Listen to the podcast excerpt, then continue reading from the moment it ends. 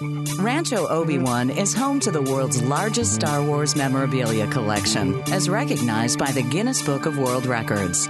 Become a member of Rancho Obi-Wan right now to get exclusive access to tours of Rancho Obi-Wan hosted by Steve Sansweet, invites to special events, and more. Plus, you can also make a difference and help Rancho Obi-Wan grow with a simple donation of $1 or higher.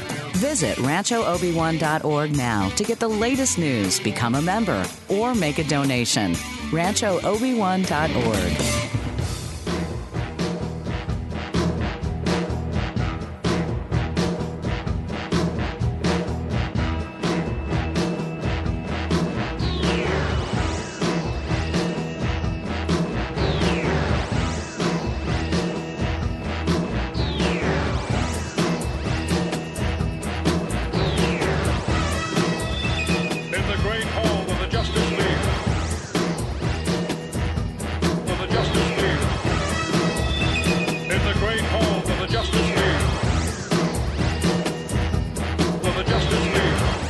this episode of Geek Out Loud, it's May. It's kind of a new month, and that can mean only one thing. My brother from another mother is here with me to pass some corn and talk some movies. On this, your safe place to geek out, this is the Geek Out Loud podcast.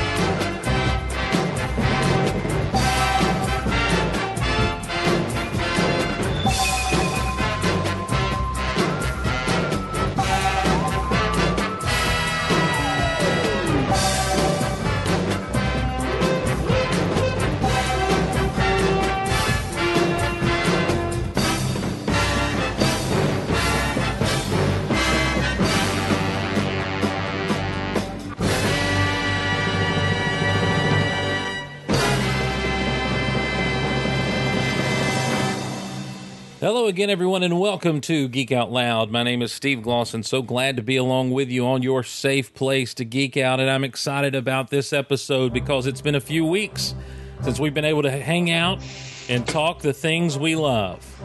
Ladies and gentlemen, I got to bring him in right now. I affectionately refer to him as my brother from another mother, all the way up the East Coast. Erich Chernovice. What's up, Erich? Hello! Hello! Hello there, Steve. La la la. if you can't get pumped up for Geek Out Loud with those opening themes, there's something wrong. Well, I, you, I say, dear boy, I know exactly what you mean. I think we should do the entire podcast speaking as such. Well, here's what happens when you start doing that. It is hard to get out of a voice. It is. So you, Indeed.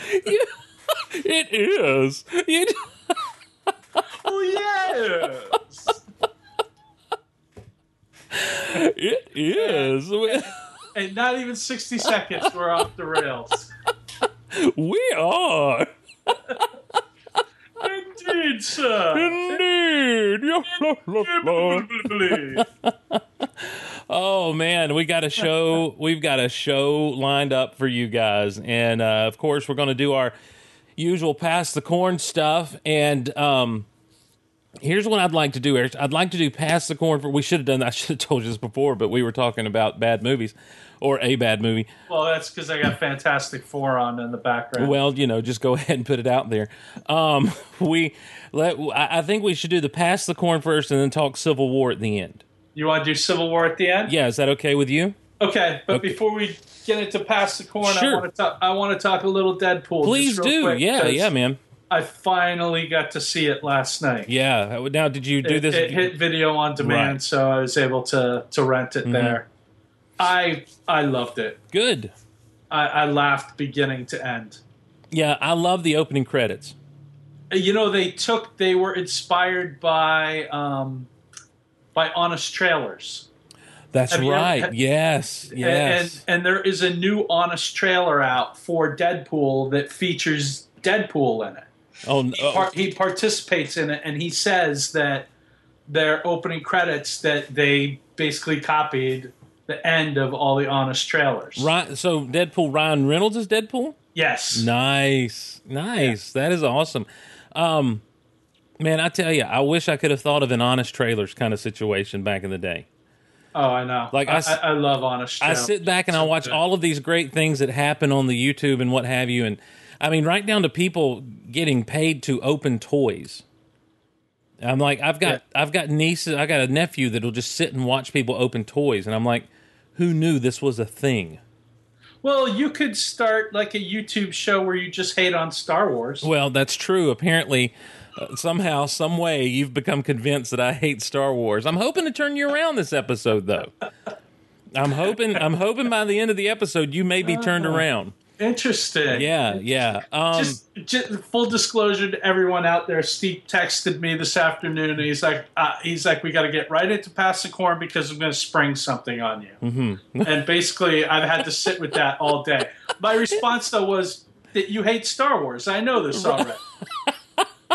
right. But supposedly, at some point, he's probably got some new Snoke theory. Like, you know, I don't know. Bib Fortuna is Snoke. oh, if only Bib Fortuna was And that actually could work. That'd be You know, amazing. like the scars on his head could be from the Leku getting burned Getting off, off, the, yes. the sail barge explosion. yes, yes, and and then like, Let's the- get this started. Hashtag Bib Fortuna is Snoke. and then the way and the way it um, and the way it's revealed is he just looks at someone and he just goes, "Ewanawanga, Ewanawanga. le bada." I take you to Jabba now. Maybe maybe that's why the name of that song in Maz's castle is Jabba Flow. Jabba maybe Flow. maybe they're just laying bird crumbs down. Yep. Yep. Wow. I think we need to see if this will go viral. Hashtag Bib Fortuna is Snoke. All we have to do is just tag it with the right title, and yeah, it will. You'll never believe who Snoke is. That we just had an amazing epiphany about Snoke. You'll never guess who we thought it was. Uh, so I think we can still get invited to Celebration Europe if we pitch this as a panel discussion. right, They'll fly us over Uh, yes, to host the panel. the greatest Snoke theory of all time. Yes. or we, that could spare panel, Snoke theories. I feel like that would be one of the more contentious audiences at a panel. it would be great though. We'd just come Oh. up with, you know, Chief Chirpa is Snoke. Oh, yeah, he had his hair burned off in the Yep. as a piece of the Death Star came crashing down on him, and it just happened to be a piece that the that a part of the Emperor's blood was on. So- I'm down. I say let's do it. I say that, Alicia in, in the in the chat, Snoke is Bobby Ewing. but Snoke shot Jr. One arm Wampa is Snoke. oh, the chat is running with this. It's. Nice, well played, well played. But back to Deadpool. Um, Yes. Yeah, I, I. This is what I said about Deadpool, and apparently it got twisted that I didn't like it. I really enjoyed Deadpool, and because I think what worked about it is what works about any good comic book adaptation, and that is that the spirit of the character is there. Uh, the only criticism I had was this that I really think they could have done it just as well without the over the top vulgarity. I don't I don't think that was as needed as maybe people felt like it was. But that's, you know, Yeah, I, I could definitely see that, but I think that I think it, it, it's with that vulgarity, it's what separated itself Sure. from the pack a little bit more. yeah. I mean, but dude, I was I'm like you, I was laughing out loud at stuff. Um, I mean, begin the the very opening credits with all the fake credits right. up there. Yep. Uh, I was laughing all the way to the very end with the Ferris Bueller. Even when he sticks his head back out and he goes, Right. I the the small hand situation "Oh, the small hand is- was awesome." Is some of the funniest cinema I've seen in a long time. I mean, so creepy. It was so, so creepy, funny. but it was so funny. It was so funny, and um, you know, and I, and and his mission is just to get revenge, get fixed, and and the guy tells him he's like, I can't fix you. You know, I lied this whole time, and and then for him to show her his face, and spoiler alert. You know, she still loves him and everything. It's got that heart. It had a heart and a spirit to it that I think and hopefully, you know, we've talked about in the past the lesson uh, that these that that these studios would take from this, and my real hope is that they'll take the right lesson, and that is the spirit of the characters are on screen. Right. You know, even though Colossus was done as a bit of a caricature of that character, it worked for what the movie was. It worked for Deadpool. Yes. So, yeah, I, I Well, and I still felt Colossus was kind of true to who the spirit of the character. right, Yeah. right. I love the line where he goes to the mansion and he's like, this huge house, and there's only two, of you people. here. Why do I feel like we didn't have the budget for more X Men? Exactly. well, and two, and there's some subtle things in there, like Colossus is never not metal. Yes, He's even sitting there eating his breakfast cereal in his metallic form.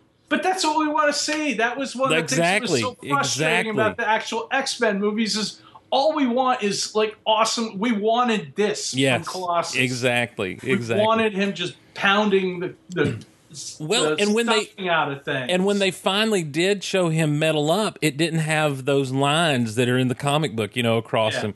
And this totally did. This had the, you know, I don't know what you call those, uh, but they were there. They're lines, you know, like almost where the metal links up for him and that sort of thing. But oh, I like the other mutant, the uh, his Negasonic, protege. yeah, Negasonic Teenage Warhead. Yeah, and I loved all the Sinead O'Connor jokes that went along with her. Yes, yes. Nothing compares No. to. You. I love the soundtrack. Mm-hmm. Uh, yeah, it was just it was a lot, a lot of fun. It was. It was. And it's, you know, and it was a nice, refreshing bit of fun. You know, and it's just, you know, and I'm not a prude by any stretch of the imagination. Um, but, and I'm not one of those people always like, well, they didn't have to have all that vulgarity. But, you know, I just, I really did. I'm like, the only thing is, is they, I really do feel like it would have been just as successful. Well, and, And- I would have seen it a lot sooner, and I would have been able to take Sure. my nephews to it. Sure, sure. Uh, I've got a I, well. Speaking of that, I the, um, I have a story about seeing Civil War that I'll tell when we get there. But the there was a little boy there, and he was talking about the movies he still had to see, and he's like, "Oh, and I got to see Deadpool," and his dad was like, "No, you won't be seeing Deadpool anytime Yeah. soon."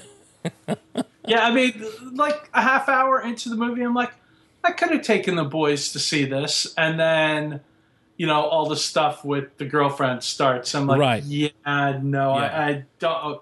All right, no, I don't want to have to explain what's going on in that. Oh Right. no, I Yeah, definitely no, don't no. want to talk to him about this scene. Exactly. yeah, we don't. Yeah, once you start going Oh, through the hello. yeah, once you start going through the calendar, you don't want to get on. You know, we don't want to explain those holidays to everybody. So, I'm glad you finally got to see it, man. And because you know we talked about it a couple of times, uh, quite frankly, ignorantly, and um, uh, but I don't feel like we were too wrong. And also, I feel like we need to go ahead and make a confession about the last time we were together. I was just gonna ask you, Yeah. if, if you got any, you got any feedback No, on that, no. on our, on our reaction to the Doctor Strange trailer. Yeah, I don't know if people read in the description because I did kind of confess at the end of the description of the episode um, that uh, um, that we had that we recorded on the night that the Doctor Strange teaser was going to be debuted on on uh, Jimmy Kimmel, and we had not actually seen it, but we originally planned to record the next night so we could talk about it.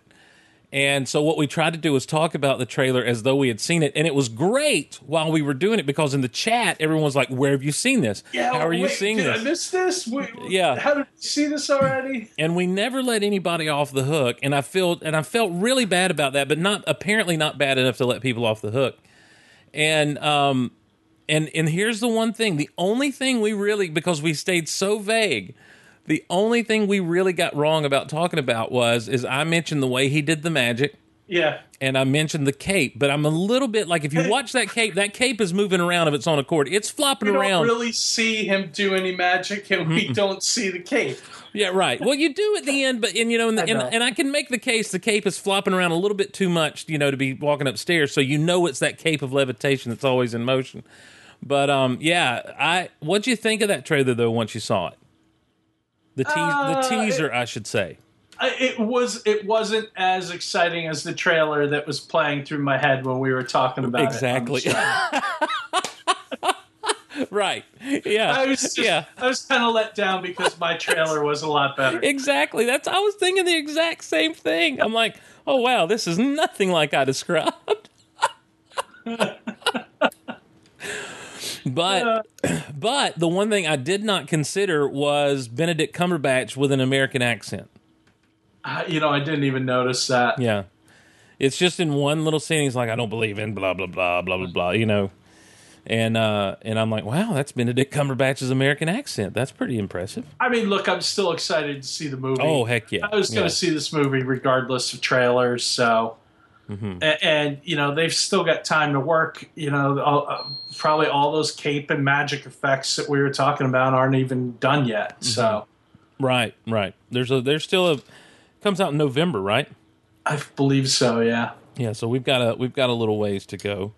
Um so yeah, man, I look, I I'm still, you know, I, I'm looking forward to whatever else they release as it comes as we get closer and you know we'll see more and more as it goes on. Um as as we as we draw closer. I think everyone's still in civil war mode right now though.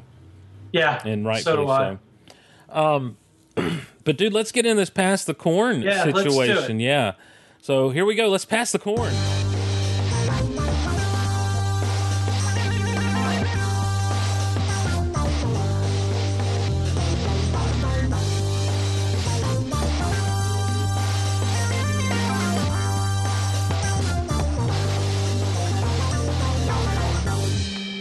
The corn. Pass the Corn brought to you by you guys, the listeners at patreon.com. Uh, your support helps all the shows out, and we greatly, greatly appreciate it. Our featured supporter on this episode is George Hill, aka The Quiet Guy. Uh, as a baby, George never cried. As he grew, he never spoke. One day, when pressed to his breaking point with some bullies, he opened his mouth and uttered one word stop. The bullies were knocked off their feet. The quiet guy has the power to shatter buildings with his voice, flip a car with a whisper. Enemies tremble when he clears his throat because they know one word is all it takes. That's George. Was, What's that? he was going to say, Pourquoi? Pourquoi? uh, you okay? I'm okay. You, you all right? All right. Um, Pourquoi? Pourquoi? Pourquoi? Uh, so that's our feature supporter, George Hill, and we thank him for his support. We got a lot of new supporters at Patreon, so that ever growing Geek Out Loud Goliverse Wall of Fame is going to have many additions to it here very soon. So uh, go check it out. And if you've supported in the past month or so, get ready to look for your name on the wall with your superpower. You can support us at Geek Out, uh, patreon.com rather, slash Geek Out Loud. Patreon.com slash Geek Out Loud. Well, Erich, May is upon us. We have, May has, May has made, uh, May has happened. We've we've experienced everything that early May gives us, such as Star Wars Day, etc. And we're in it, man. We are in it. We are. Uh, uh, unfortunately, I think the best of May has already passed us, but Yeah, yeah. Which we'll talk about here momentarily. Um, so this Friday, May thirteenth, ooh, spooky. I love that. I almost said it. I almost just read it the way it was written. By the way, ooh, spooky. Um, a limited release movie called High Rise. Uh, Robert Lang. Um, this is a story about a well-to-do doctor, Robert Lang, played by Loki himself, Tom Hiddleston, moves into the 25th floor of an experimental high-rise apartment complex on the outskirts of London in 1975. Period piece. Attracted by the upper class lifestyle promoted by its architect, played by Jeremy Irons, the building is secluded from the outside world and functions as its own autonomous community. In addition, it's organized by a rigid caste system with the least wealthy residents situated on the lower floors. Lang befriends a documentary filmmaker played by Luke Evans who lives on the second floor and soon becomes aware of the social inequities within the complex. As tensions between the tenants boil over, an all out war erupts that divides the classes into violent tribes vying for the top floors. Ben Wheatley directed this wildly imaginative and chaotic adaptation of J.G. Ballard's 1975 novel, which was itself an adaptation of Lord of the Flies. Oh, I did not know that. I didn't either. I was just making it up. Oh, okay. This is a this is a picture that you know if you follow sites like IO9 and and places like that, it's been getting a lot of attention over the last few months. It did the festival circuit tour. Um, you know, people seem to really be digging on it. It doesn't have a wide release. I think you know, much like a lot of the other movies that have been on my list the last few months that I've wanted to see.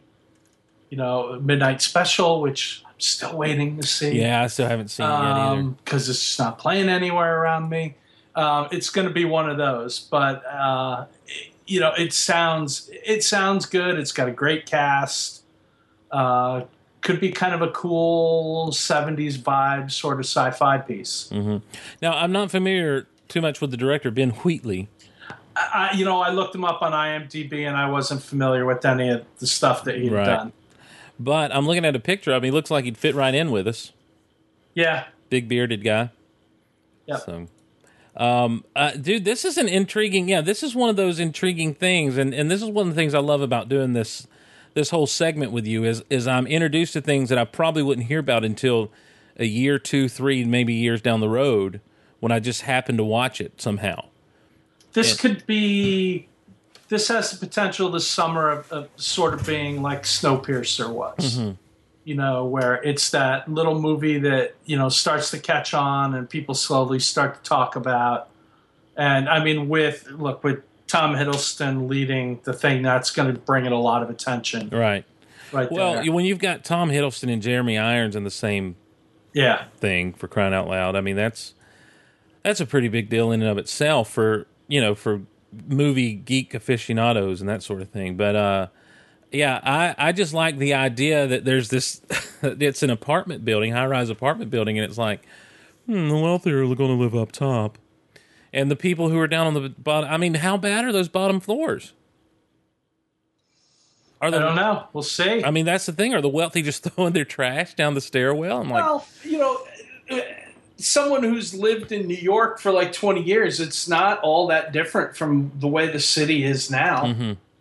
You know, I mean, the the building that I work in, our uh, Random House offices, you know, the top floors are penthouse apartments. oh wow, You know, has a separate entrance from the the main office entrance. Um, and you know, and a lot of the buildings, like the first or second floor, are retail spaces. It's where your stores, restaurants, banks, etc., are, and then you've got office space in the middle of the building, and then the top floors, which you know, for realtors are the most desirable ones, are you know converted to uh, residential space. for the So views. I don't think I don't think it's going to be as extreme as we're going to find in this movie. But, Right, right. You know, there already is a bit of a caste system in place, and I'm sure cities like Chicago are the same way. Major metropolitan areas like that. All for the view, to be honest with you. Yeah, Because I'll be honest with you, if I'm if if if you really think about it, is it the safest place to live up, up at the top of the high rise? If you can get a chopper to the roof to get out quickly, you- sure. if- right, and the, and then therefore get to the chopper. yeah. Also, May thirteenth, Money Monster with George Clooney and Julia Roberts. It's a it's basically about a a, a TV stock market guru um, and his producer who get held hostage by Jack O'Connell, uh, playing the the man who takes them hostage. Uh, who lost his life savings because he took the financial advice of this of this TV stock market guy. Um, the captor soon forces the pair to probe a conspiracy involving the global economy. So Jack O'Connell is playing Jesse Ventura. this movie is directed by Jodie Foster. Yeah, so I mean, picture a show like Mad Money, Right. Jim Cramer. You know, George Clooney playing the Jim Cramer kind of role, doling out his wisdom on the stock market and giving advice. And in the middle of a live broadcast, this guy just shows up on set with, you know, I, he's got a gun. He, I, I don't remember from the trailer whether he had a bomb strapped to him or not, but you know, he basically hijacks the show um, and him being on the show then leads to them actually doing some investigative work and uncovering a bigger conspiracy. So Yeah, it it sounds almost like uh, someone's uh, dream uh, of happening like the Fox business or something. Yeah, Like, oh, we'd love for someone to run in on Neil Cavuto and do this. Um, but uh, this obviously it's a it's a vehicle for Clooney and Roberts to shine. I would imagine. yeah, it's a list talent, Mm-hmm. Yeah. and I, I'm not going to rush out to see. it. No, no, no, no. I tell you what, it reminds me of. It reminds me of, uh, in some ways, that uh, uh, just thinking about it, you know, with the with the level of talent here, was it the Negotiator with Denzel Washington back in the late nineties? You know, Spacey. yeah, that kind of thing. Yeah, And also, uh, there was the Spike Lee joint. Um, I believe it was Inside Man, yes, yes, Clive Owen, and Yeah. and again Denzel yeah, and Jodie Foster. So it kind of feels like it's in that same Mm-hmm. mode. yeah. And I mean, those were good movies. They were entertaining, but well, a- nothing that I feel I need to see in the theater. Right. It harkens back to that kind of style of movie from around that time period where it's not necessarily a genre film or or it's just one of those movies that it's a it's a story that gets told on screen and it's like here you go, you know, it'll, it'll probably make money because of Clooney and Roberts being in it and Yeah. um, you know, Jodie Foster directing. So uh, you know, I don't think we'll I don't think it'll spin into a franchise Money Monster 2, The Reckoning, you know. the Tubmans are falling. It's raining Tubmans over Wall Street. Uh, next week, uh, Friday, May twentieth, it's uh, it's a battle of kind of the comedies. Maybe I don't know. Uh, yes, little something for the parents, little something for the kids. Little something for the uh, the fans of a particular director. Uh, Neighbors two, Sorority Rising. Uh, uh, Neighbors is a movie that I didn't know begged a sequel. Erich. Yeah, I didn't know either. It's Seth Rogen uh, and uh, Rose Byrne um, co-starring Zac Efron. This is the sequel to the movie where they were in a war with their neighbors, which happened to be a frat house, I think. And surprise, surprise, it's now sorority house next door. And what's Neighbors 3 going to be? Like preschool? Right. Neighbors 3. oh, here's a mashup Neighbors 3 and Daddy Day Camp. Oh man, There you go. Yeah, and throw a little, throw a little uh, meatballs in there, and what they're they're caught between warring camps. Yeah. Warring yeah. summer camp. is Seth Rogen going to do when two footers move in next door? By the way, I've just been called on the carpet by um, Daniel and Indy. The negotiator was Samuel L. Jackson. He's telling me. Oh, yes. and I said Denzel. So, wow, at least I'm not on KTLA making that kind of mistake. and also, it was 18 years ago. So, if something's almost 20 years old, I'm allowed to forget who. Uh, Samuel, what was Denzel in the movie with the hostages? Inside Man. Oh, was it Inside Man? Yeah. Okay, I thought I was thinking of something else too. There might have been another one. Was it? Wasn't he one? Wasn't there one where he was like John Q? Thank you, Daniel and Indy. John Q, where he's the he he's he's held he holds them hostage to get his son medical treatment. Oh, yeah, that's right. Uh, also coming out next Friday. You know what, Erich? I'm going to be honest. You asked me in the thing, do you really need to see the trailer for this? and I got to tell you, I did because I haven't seen it. Um, I've seen posters since I've been at the movies recently. Angry But- Birds movie, the Angry Birds movie. But it's it's round birds fighting round pigs. I mean, Right. do- How are they going to make this work? I don't know. Let me Uh, let me ask you this question real quick. The- talking about this idea of the Angry Birds movie. When you first heard they're doing a Lego movie, did you have any inkling that it would be good? Um, yeah, because there had been Lego games out, and we saw. You know, you go back. Okay, and you look right. at the Lego Star Wars Yeah, games and how right. Mm-hmm. witty and clever and funny they were in it. You're you know, right. the storm. You open the door and there's stormtroopers in a hot tub. Yeah, You know, yeah. with bathing suits on and their That's buckets. right. That's right. you know it just the humor throughout that those games in, in all of those legos games that came mm-hmm. out before the lego movie mm-hmm. like gave you a little bit of hope that okay this you know if they channel that same creativity they put into the games the movie could be entertaining I re- But- I retract the point I was going to make. But the Angry Birds game, you know, I'll admit I have wasted plenty of time Oh, yeah. playing Angry Birds Yes, on sir. trains and planes and stuff. But all it is is pulling a bird back in a slingshot and shooting it at pigs. That's right. You know, there's no real story. There's, you know, so I, I don't know. Yeah.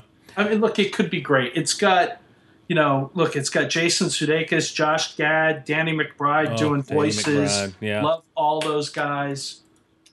Yeah, So- it's just it's just a matter of how it's constructed. I mean, this will probably make a lot of money. Oh, I know my youngest nephew wants to Yeah. go see it. I so- can't I can't imagine a world uh, where you know, especially the world in which we live, where for some reason this just doesn't end up getting like two or three sequels. Eh, eh, you know what? This weekend too, uh, Friday, May 20th, Mm-hmm. Neighbors 2, Angry Birds, and then we'll get to the Nice Guys in a minute. Angry Birds, is, I would not be surprised if it wins the weekend easily. I I I wouldn't surprise me. I'm I'm like you. I don't I, I don't see where as much as the movie I would be looking for out this weekend is the nice guys. It doesn't surprise it, it doesn't surprise me that this would be the one that ends up taking just because of the kids, just because of the children. Yeah. And also with the Neighbors, look, you see the trailer, you've seen everything funny in the movie. That's true. That's how that usually works with these things. Yeah. Uh, well, we mentioned How the, I felt after the first one. after the first neighbors. Yeah. Yeah, yeah, Yeah, All the funny stuff was in the trailer. yep. Well, I, I look. I haven't seen the first one, so I'm not. It's it's a it's a lot to sell me on a comedy. I don't know why, because I enjoy laughing, but they're my taste in comedies are kind of. I don't know if they're weird. Also, can I just say I'm really tired of the fat stoner doofus Seth Rogen. Now, are you saying you're tired of Seth Rogen, or you're tired of him playing that I'm character? because he's good in some things, but this this doofus stoner character that he plays a lot, I'm just tired of it. it Mm-hmm. It's not funny to me, you know. And that that's him in the Neighbors movies. It was him in that. I, I recently saw the the Christmas movie that he just did.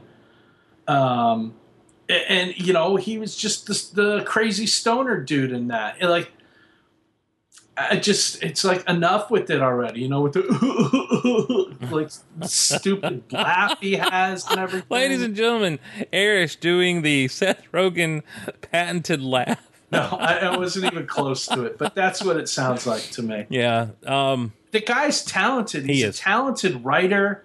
Mm-hmm. You know, I just I, I, I'd let, look. This is the end was brilliant. I love that movie. Mm-hmm. But this dumb turn your brain off comedy stuff that he keeps putting out, and granted, that's probably where he's making his money. It's just it's boring already. yeah. You're better than that, dude. I there's a Seth mo- there's a Seth Rogen movie I kind of like that I don't think a lot of people do. Uh, the Green Hornet. I actually enjoyed. I think you're one of the few. I am one of the few. I am one of the few. Um, I, I recognize that it is is is almost related to the Green Hornet in name only. You know, I recognize his character's a little bit off and not quite. You know what? It, but I um I thought that uh, I, I I don't know. I laughed and I enjoyed it when I was supposed to and that sort of thing. So, uh, you know, I don't own it, but it's one of those that if it's on, I'll stop and watch it. So, uh, let's talk about the nice guys real quick, man. Uh, private investigator Holland March, as played by Ryan Gosling, and uh, Muscle for Hire Jackson Healy, played by Russell Crowe, become unlikely partners when they find themselves both looking for the missing Amelia, played by Mar- Margaret Qualley. Uh, following the recent death of a high profile porn star, Amelia's ties to the actress are unclear, but as other members in the porn industry show up dead, the stakes of the investigation are raised much higher than the duo could have anticipated. With the help of March's teenage daughter Holly, uh, their sleuthing unearths a sprawling corruption that runs high up in the federal government. Shane Black directed this action buddy comedy with Kim Basinger and Matt Bomer co-starring. Um, Shane Black, man, He's I, I, I can't wait to see this movie, and it's because of Shane Black. Right. This is this feels almost like a return to form for him. in some ways, you know, because he did the Lethal Weapons, he did the the the long the Last Boy Scout, the Long Kiss Goodnight, um, and you say the amazing Kiss Kiss Bang Bang. Oh, your words, Kiss Kiss Bang Bang is so good. and uh, and so, but yeah, this type of Basically, he had he kind of disappeared for a little while, Mhm. And then and then he came back and he did Kiss Kiss Bang Bang right, with uh, Robert Downey Jr. and Val Kilmer, Mhm. and just a fantastic movie. The writing was brilliant on it. It was it was one of those movies that kind of put RDJ back on the map again. Mhm. Um, and then that led to him working with uh, Downey Jr. on Iron Man 3, and now he's like red hot. Uh, RDJ is red hot, but Shane Black is right, back right, again too. You know, he's working on uh, the Predators or the Predator. Mhm. Sorry, um, he's signed to do uh, to write direct Doc Savage. You know, he's he's killing it again. yeah.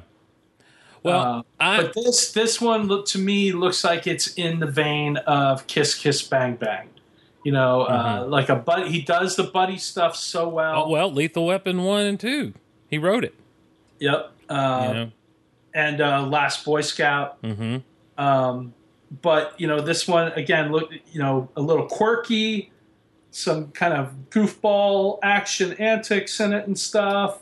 I mean, there's like in the trailer, there's a scene with um, with Ryan Gosling meeting with a client, and the client is an, an older lady, and you know she she wants to hire him to find her husband who's gone missing, and you know he Ryan Gosling's just staring at her husband's urn sitting on the thing on the on the mantle, you know, and the woman's like, and he's like, "Ma'am, have you not seen your husband since the funeral?" Oh.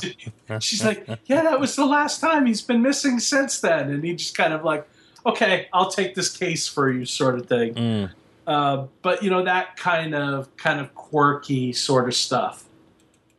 Yeah, So- it's well, and you know, it, Iron Man three is a movie that I, once I got over the twist because I did not like the twist the first time I See, saw it. See, I thought the twist was brilliant. Well, and see, and I admitted it. I admitted it in my oh, the first time I ever talked about it on the show. I was like, "Look, I know this is a geek fanboy reaction, but the minute that it was revealed that Ben Kingsley was not really the Mandarin, he was an actor playing the Mandarin, I just was turned off, and I had a hard time. But upon revisiting the movie, it's really good.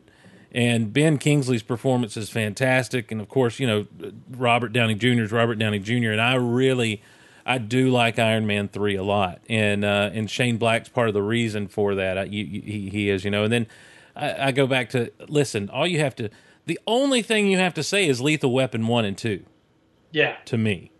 You know, not uh, those two Lethal Weapon movies are they're just brilliant. They're fantastic. And the Long Kiss Goodnight with Geena Davis and Samuel L. Jackson, I got it right. Um, I love that movie.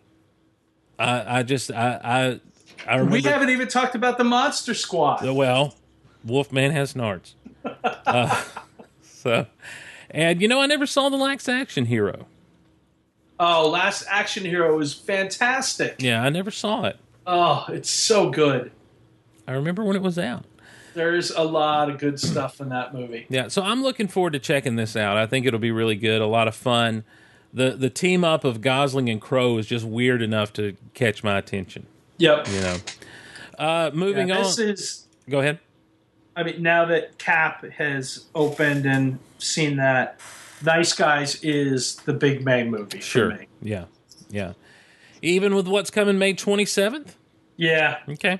Well, first of all, May 27th, Alice Through the Looking Glass. This is a uh, uh, sequel to the uh, the Johnny Depp Mad Hatter movie, uh, Alice in Wonderland, and um, I just I look. I don't mean to sound. We'll talk about this on Disney Vault Talk, and I'll let Teresa kind of talk about it and everything because I just don't care to see it. It's not a. It's not my style. It's not my thing. You know.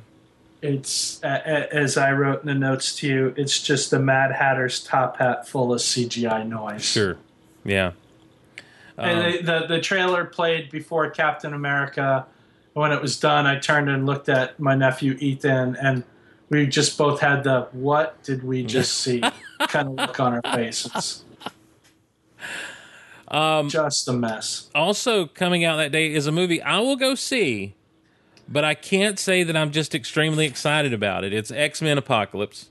Um, I'm same boat as you are. yeah, continuing continuing to do their thing with kind of doing these X Men movies as period pieces. This one's going to be now set in the 1980s, and uh, Apocalypse comes to town, and as played by Oscar Isaac, you know, which I think is a good grab. Uh, ever since they first released those pictures of him, and he was getting compared to Ivan Ooze from the Mighty Morphin Power Rangers movie, uh, they've gone back and apparently worked some things out because on screen he looks really cool. Um, you know everything looks fine. Uh, you know, more recent trailers have had that last shot with the claws popping. Uh, and um, I, but I, I tell you, the thing that stuck out to me in watching one of the first trailers is they go through the whole trailer, they do their thing, and the music is building and all this stuff, and then the last shot is the doors to Cerebro open, and there's Professor X sitting in a wheelchair, bald. And I'm like, Yeah. this is the thing that's supposed to grab me is that he's bald now. Yeah. You know, I've seen bald Professor X. You know, we had Patrick Stewart, who was perfectly cast to play him. I love the cast that they have. These younger people, you know, the James McAvoy and the and the and the guy who plays Magneto, whose name just completely left my mind. Uh, Fassbender. Thank you, Michael Fassbender, Jennifer Lawrence. I thought has done has done great, and it, it's not that these people haven't been good in the roles. I I don't know. I didn't. I never was big into X Men, even as a Marvel Comics kid, because there was just too much of it for me, especially as we hit the '90s. And and I think that's maybe what's happening here with this. It's like, all right, you know, it's the X Men, and now we're just kind of rolling through the Rogues Gallery, which is fine. You know, I, I guess the next one will be set in the '90s, and it'll be Mister Sinister. oh no, I hope not. I just But- uh, Mr. Sinister is just such a boring character to me. Listen, I, I there's not and and bald headed Rod has got has got to come on Geek Out Loud at some point, and um and, and talk X Men with me because my thing with X Men has always been that the, everything they do it became this pretentious thing. You know everything that that they did in the comics and even these stories just became so pretentious. And so even when you're watching that these trailers you know the way it builds and the way things it's like oh my gosh you know quit trying to teach us lessons in the trailer Right. so you know i um uh, Well, but it's not a hate you know that's the thing i don't want anyone to you know i don't want them to pull what you've pulled with the star wars situation and and start accusing me of hate because again my butt will be in a seat to watch this and i won't No, be and, hate and- and that's it. the thing. We love these characters. We want these movies to be great, Mm-hmm. and we just we get. I just get disappointed. This movie, the trailers that we've seen for it, it I just said it about Alice. I'm going to say it about this one. It's just a load of CGI noise. yeah it's a bunch of digital garbage up on the screen. That's all I'm saying from it so Yeah. far. and And what's I was so excited about this one because when Bryan Singer came back to the franchise with First Class, and then with uh, I, I can't remember the name of the second one. The days one days of future past Days of Future Past, great X Men stories. Mm-hmm. Those were good movies, i really liked and- first class a lot and that he's going to bring Apocalypse into this one now, and the Four Horsemen and everything. I was so excited for this, and I've just been so underwhelmed by what they've shown. And what I find really curious is that generally, when a movie is bad, Mm-hmm. studios don't allow people to see it in advance, right Because they don't want early bad word out there. yeah And you know, Entertainment Weekly ran their review of this movie already, and they gave it a C. really And, and it's just across the board. I'm seeing very meh reviews Yeah. from people, and this is two two and a half weeks before the movie even opens. yeah And so it's like, what is Fox doing? Yeah, it's interesting. I don't, you know, I I don't know if there's X Men fatigue out there, but I also know there's a lot of people who just automatically love this franchise and love these characters. But there's clearly not X Men fatigue out there because Deadpool just made a bajillion dollars. That's you make a great point. You make a great point. Um, I don't. It's interesting because I, you know, you look at the franchise as a whole, and you have to include those first three movies in there because as of Days of Future Past, we found out they were They're part, of it, everything. yeah. Um, and so you look at the franchise as a whole, the first X Men, really, you have to credit that movie. As, It- as good as Blade was, you have to credit that movie with ushering in the new era of superhero films. Yes. And it was a good movie. The It second was. movie was a great movie. The movie. second movie was fantastic. I like the third one. I know the flaws and the problems of the third one. Um, I feel like they should have gone with either one story or the other, and they tried to smash two of them together, two big stories together. Uh, you know, and so when First Class hits, it's like, wow, this is a great idea to reboot this franchise. I thought my my only my only quibble with First Class was we basically got like the C and D level mutants Mm-hmm. in that movie Right, because they had used all the A-listers Mm-hmm. already. right. But other, but they still made a fantastic movie with those C and D level Well, see, I feel like what they were doing with that was this is literally the first class, you know, and and there's a lot that went wrong. With yeah, that. but we know who the first class was. really, right? We You know, and, and if we're going to truly see a first class movie, we want to see it with the A-listers. Well, That that's- original first class. and that's what we're getting here, basically. Yes. So And that was one of the other things that, you know, oh, okay, we're going to see young Scott. We're going to see young Jean. You know, that was exciting. We're going to Mm-hmm. finally see this starting to come about. And, you know, even the Four Horsemen, I was, you know, we're getting. We're getting We're getting uh, Archangel. Archangel, Yes. and I loved Magneto being one of the Horsemen, and I thought that the casting of the Munster as uh, Psylocke was great. Um, but just the trailers, it's there's no character, there's no heart, there's no soul in it. It's just look at what we can do with computers Mm-hmm. now. and what's with the trend of everything disintegrating into sand these days? I was just talking to somebody in the office about that the other day. It's like such a boring superpower. it just kind of happens and it's like it feels it feels uncreative and it feels like they Mm-hmm. they have no other way to go or to, or show i don't know it's just weird it's a weird thing to me I am I literally watching it happen in Fantastic Four right now. With the portals open and everything's kind of disintegrating into rocks and sand and going Right. up into the thing. yeah it's it's not i don't understand that trend in, in some of these superhero Oh. movies these days but Hollywood, make it stop. but i'll be there hoping for the best you know and uh and and we'll let you guys know of course what we think we've also got some anniversaries this month this is lot of anniversary. Erich, this is when I saw this list, I'm like, are you serious on some of these things? It's May, baby. Wow. So 40 years ago, do the math, because I'm not. Uh, This one- I put this one on here just because of who is in the movie. the Man Who Fell to Earth. Tell me about this movie. I, I've actually not seen this movie, Me but this is this is the one with David Bowie where he played uh, okay. uh, the alien or angel or whatever who kind of came to Earth. It's Okay. one of the things that you know got a lot of attention recently Sure. when he passed away. There was Right. a lot of talk of this movie. Okay. I've never But seen it either. I've not seen it, and it's one that I want to see, need to see. 30 years ago, 1986, Top Gun, Tom Cruise, Kelly McGillis, um, Meg Ryan, the guy who played Goose, uh, Val Kilmer. Anthony Daniels, man, Ant- Anthony Daniels played Goose? was didn't he? The C3PO? Oh no, no, no. Uh, sorry, Anthony. Daniels. C3PO. Uh, I believe you're going to have to do it, sir. I'm close.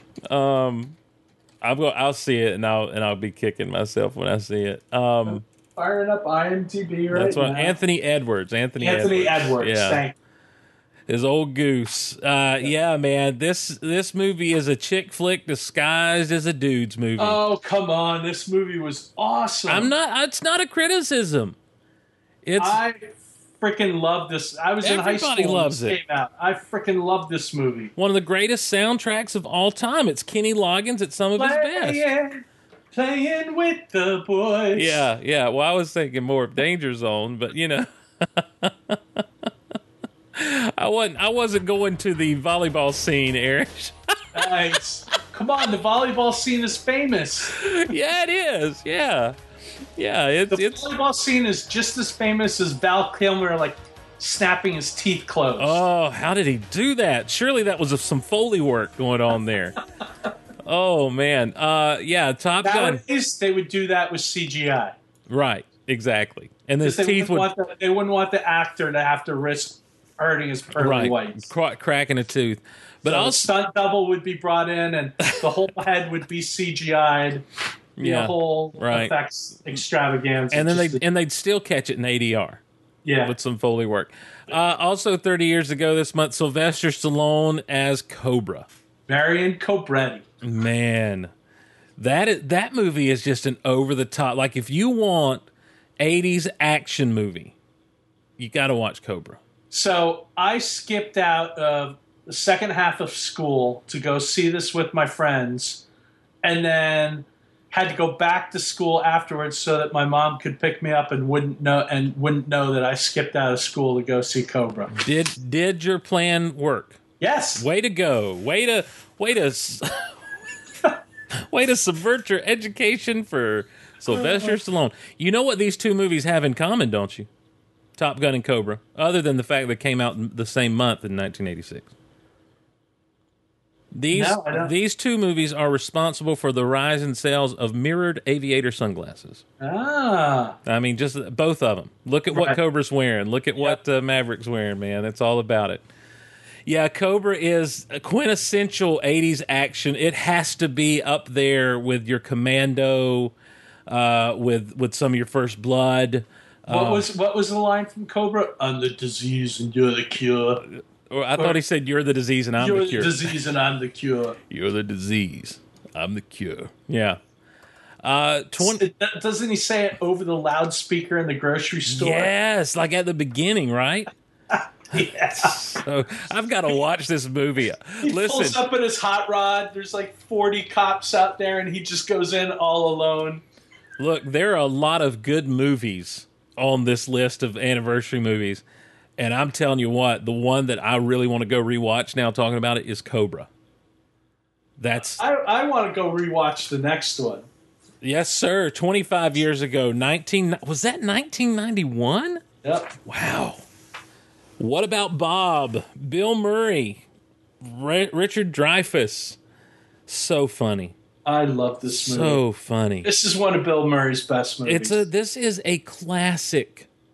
If you've not seen What About Bob, you are not you have not lived life. You have not lived. You need, you need to baby step your way to seeing What About Bob. yes. You baby step. Like when I did that? I did. I did. I'm sailing. I'm sailing. Oh, oh man. Just so much good stuff in that movie. And, And, Dickie Dreyfuss is fantastic Dickie this. You good friends, huh? You call him Yes. Dickie. Okay. Yes. All right. Good for you. Uh, I, I didn't realize you were that close with him. Yes. Have you ever talked to him about Jaws? I haven't. Okay. Well, you should next time you see him. we talk about The Graduate a lot. Uh, Should I call the cops? I'll call the cops. Mr. Holland's Opus, you ever throw that out at him? Like, hey, how'd you do? Uh, Thelma and Louise also came out this month, 25 years ago. Um, this is this too is a classic. You know, that's how we're going to go out, Steve. Just You holding and I hands in a over. convertible, Grand Canyon, Yeah. holding hands, Yeah. All right. Polaroid picture of us. Okay. I mean, sure. It's kind of a depressing ending, but it is what it is. Um, I was. Uh, this is the one that's getting a lot of attention right now. Mm-hmm. I, and in a recent Entertainment Weekly that I happened to read on the way home today, they had an interview with Geena Davis and Susan Yeah. Sarandon, and it, they were talking about the ending and how depressed people were about the ending, and they said that they were really surprised by it. That they thought they were kind of doing a Butch Cassidy and the Sundance Kid sort of thing. yeah. Um, and so the ending kind of took them. The reaction to the ending when the movie opened took them by surprise. Well, and, and it's kind of a weird shot where the hand where the camera just kind of zooms in on them grabbing each other's Yeah. hands and and the next thing you know, they're just Dukes of Hazarding it off the cliff, man. Spoiler alert. movie though. I, I still dig this. Yeah, movie. it's- it it's on. I will watch it. It's a classic. It's a classic. Man, 20 years ago. Gosh, has it been? Oh, my Lanta. I'm so old, Erich. I'm so old. This was sophomore year of college, the summer between my freshman and sophomore year of college, these things came out. Helen Hunt. Remember her? Yeah. Whatever happened to Helen Hunt? Uh, Helen Hunt is Bill Paxton? Yeah. Bill Paxton. Uh, a young, um, uh, oh my gosh, I can't think of his name right Phillips, now. a young Philip Seymour Hoffman. Yep. That's no moon. That's a space station. Yes, sir. Star Wars reference in Twister. Twister. Uh, how do you survive a tornado? Tie yourself with your belt to some pipe that's sticking up out of the ground and just. And ride the storm out. We got cows. Another cow. That was a Actually, I think that's the same cow. that was a I mean, man, this thing this is one of those movies just got ingrained in pop culture mm-hmm. for for a season. It was I saw Elwes was in this Yes. Yeah, he was the rival, wasn't he? He was as the evil storm chaser, as the evil weatherman. I must have watched this thing five or six times in the dollar movie theater down Oh, yeah. from campus. I mean, like it just became uh, just must watch movie stuff for us. Is it because when we got back to college the fall, um, this was this had made its way to the dollar movie theater. You know, Right. three three months later, three four months later. Also in May, 20 years ago, man, Mission Impossible with Tom Cruise. What a great movie. Jon Voight as the big bad. Spoilers. well, and not just that. That was the big twist in the movie. Right, right.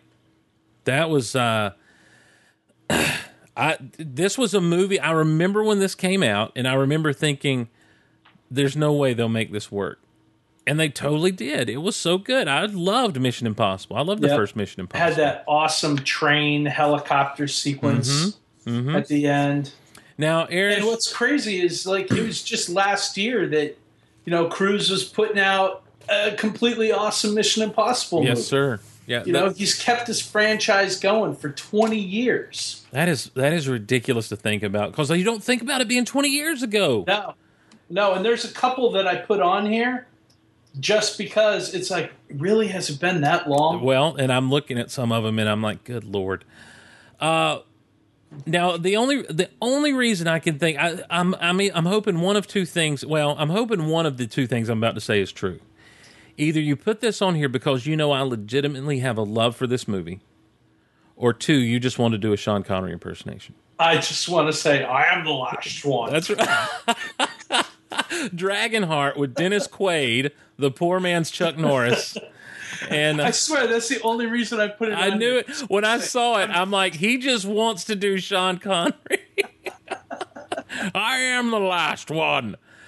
I love this movie when it came out, dude. I saw this two or three times. Well, and Um, this was one when it came out. We were all crazy. Like, yes, Sean Connery doing the voice of a dragon. That's awesome. Yeah, and then it was kind of this uh, comedy thing at some Yeah. points, and the the the music from this movie though has has lasted on in a lot of different trailers and, Yeah. and stuff. Yeah, yeah. Well, it did for a few years, and then they traded it up for bong, and now the piano key, just the single piano key. Okay. Um, but yeah, the uh, the the I forget what it's called. The music of the heart. That doesn't sound right. Um, I have the soundtrack. I used to have the soundtrack on repeat back in the day when I was, you know, r- writing poetry and stuff. I'm not going to ask. Well, you know, Erich, I was uh, I was a young man in touch with my feelings. You were you were doing slam poetry uh, on the Dragon Knights or That's something right. like that. That's right. That's right. You remember this? Come on.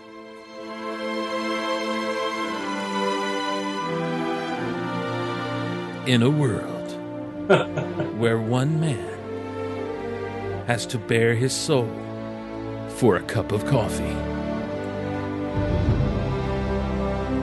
So yeah, I, dude, I I, I like This that. is the last poem. In fact, Dragonheart, the first movie I ever bought digitally. Really? Mm. Hmm. Yeah.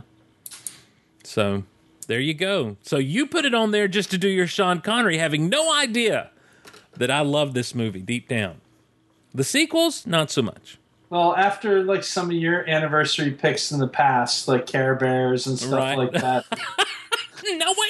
You know, there there was some They on here that I'm like, should I add this to it because this might be one Steve likes? No, wait a minute. I'm not. I put that as a cultural touchstone of the times. That's not the way you described it when it came up. It had some deep emotional. No, resonance it's I, no, it did not have deep emotional resonance. Um, anyhow, 15 years ago, this is what I. This, now we're getting into. I can't believe. they're this old. Yeah, the Mummy Returns. Now I put this on here because the first two Mummy movies I loved. Yeah, Uh, they were good. just fun popcorn adventure summer flicks. Yep. Uh, Brandon. Brendan Fraser was great in them. Rachel Weisz was like sexy and fun and like smart as hell and really cool. Um, and her crazy brother is now like the evil scientist on Shield. Um, That's who he is. yeah, Oh my! I've been pulling my hair out trying to figure out where do I know this guy from, and I refuse to IMDb it because I don't want to. You know, I, I'm like I wanted the satisfaction of it just coming naturally in a moment like this, and I'm like, yes, that's exactly who this guy is. Oh, thank you, Erich. this has Um, yeah, been the best I mean- episode of Geek Out Loud ever. I'll change all that momentarily. but they were just fun. And Yeah. wasn't this The Rock's first movie too? Wasn't he the the? Oh no, the Scorpion King was the next one. Was the Mummy three? Was the Right? mummy? Was it? I thought the Mummy Three was the uh, the the Chinese one. Oh yeah, no, maybe this was. I think it was because Yeah, it, wa- was yeah the because Scorpion King at the end. because this was 15 years ago. It's 2001. Yeah, the Scorpion King was who they were fighting at the end because it was. I gotta know. I gotta know now because I think so because this then spun off the Scorpion King into the movie. Scorpion King standalone. yeah, a few years later. Um, but I think it was out of the Mummy Returns. Is Brandon Fraser still in movie jail? Uh, he just. I thought I just saw him briefly in something. Yeah, this was this was The Rock as uh, Scorpion King because he even gives the people's eyebrow. Yes. At the end, he goes up to the camera, digital rock, and gives the people's eyebrow. um, And uh, and it was it his first movie. I believe it was. it was yeah, it was his first appearance in a movie. It was a big deal. Yeah, and then he got the full, you know, he got the lead in the Scorpion King, Right. proper. Uh, which had a pretty good soundtrack. Not the best movie of all time, but had a pretty good soundtrack. Uh, also, this month, 15 years ago, 15 years ago, Heath Ledger, uh, The Vision, A Knight's Tale. Gosh, this cast, when you think about this cast, you've got Heath Ledger, you've got Alan Tudyk, Paul Bettany. Paul Bettany is the name I was trying to think of as the Vision. Those three carrying this movie. Oh, so good and such a fun take on a I on a period this. piece. This movie like makes the rounds kind of frequently on uh, on the cable channels, Right. and it's one of those that I will stop and watch. I love this movie. I, yeah, I think it's great. It was a surprise. It was. I remember going to see this and just being shocked at how much fun and how much I loved it. You I know? love the way they worked in the, the modern rock music. Into exactly. It. Yeah, just like I was saying, such a twist on the uh, on a period piece like this with the music they use, because it's not only you know it opens up with "We Will Rock You" and the people in the stands are actually doing the stomp stomp Yeah. clap. Yeah. Yeah. So it's so much fun. Such a fun movie. Alan Tudyk became one of my favorite actors because of this movie. He was so funny. His timing is so Yeah. good in this. Um, and I and I defy anyone with that last speech that Bettany gives to introduce uh, to to introduce uh, uh, what's his Thatcher William Thatcher um, to not get chills run up and down your spine. Sir William Thatcher. Uh. I love the scene where they're, where he's in the stocks and the prince comes up and like knights him. Yes. That's I just I, So I good. get all emotional. Yeah, me it. too. Uh, Shrek came out 15 years ago this month. Yep. Wow. You want to talk about a movie that just took the. I mean, in a world where Pixar was, look what we can do, and DreamWorks was like, well, we think we can do it too. And boom, here comes Shrek. Shrek is a good. Shrek and Shrek 2 really are good movies. Mm-hmm. And, and we watched the heck out of some Shrek. Uh, Oh, the first Shrek was so much fun. Yes. Well, because it was so out of nowhere in some ways. I mean, And obviously they. brilliant casting. Yes. Eddie Murphy as the donkey, Now I'm a flying talking donkey. and in the morning I'm making waffles. Is that your boulder? That's a nice boulder.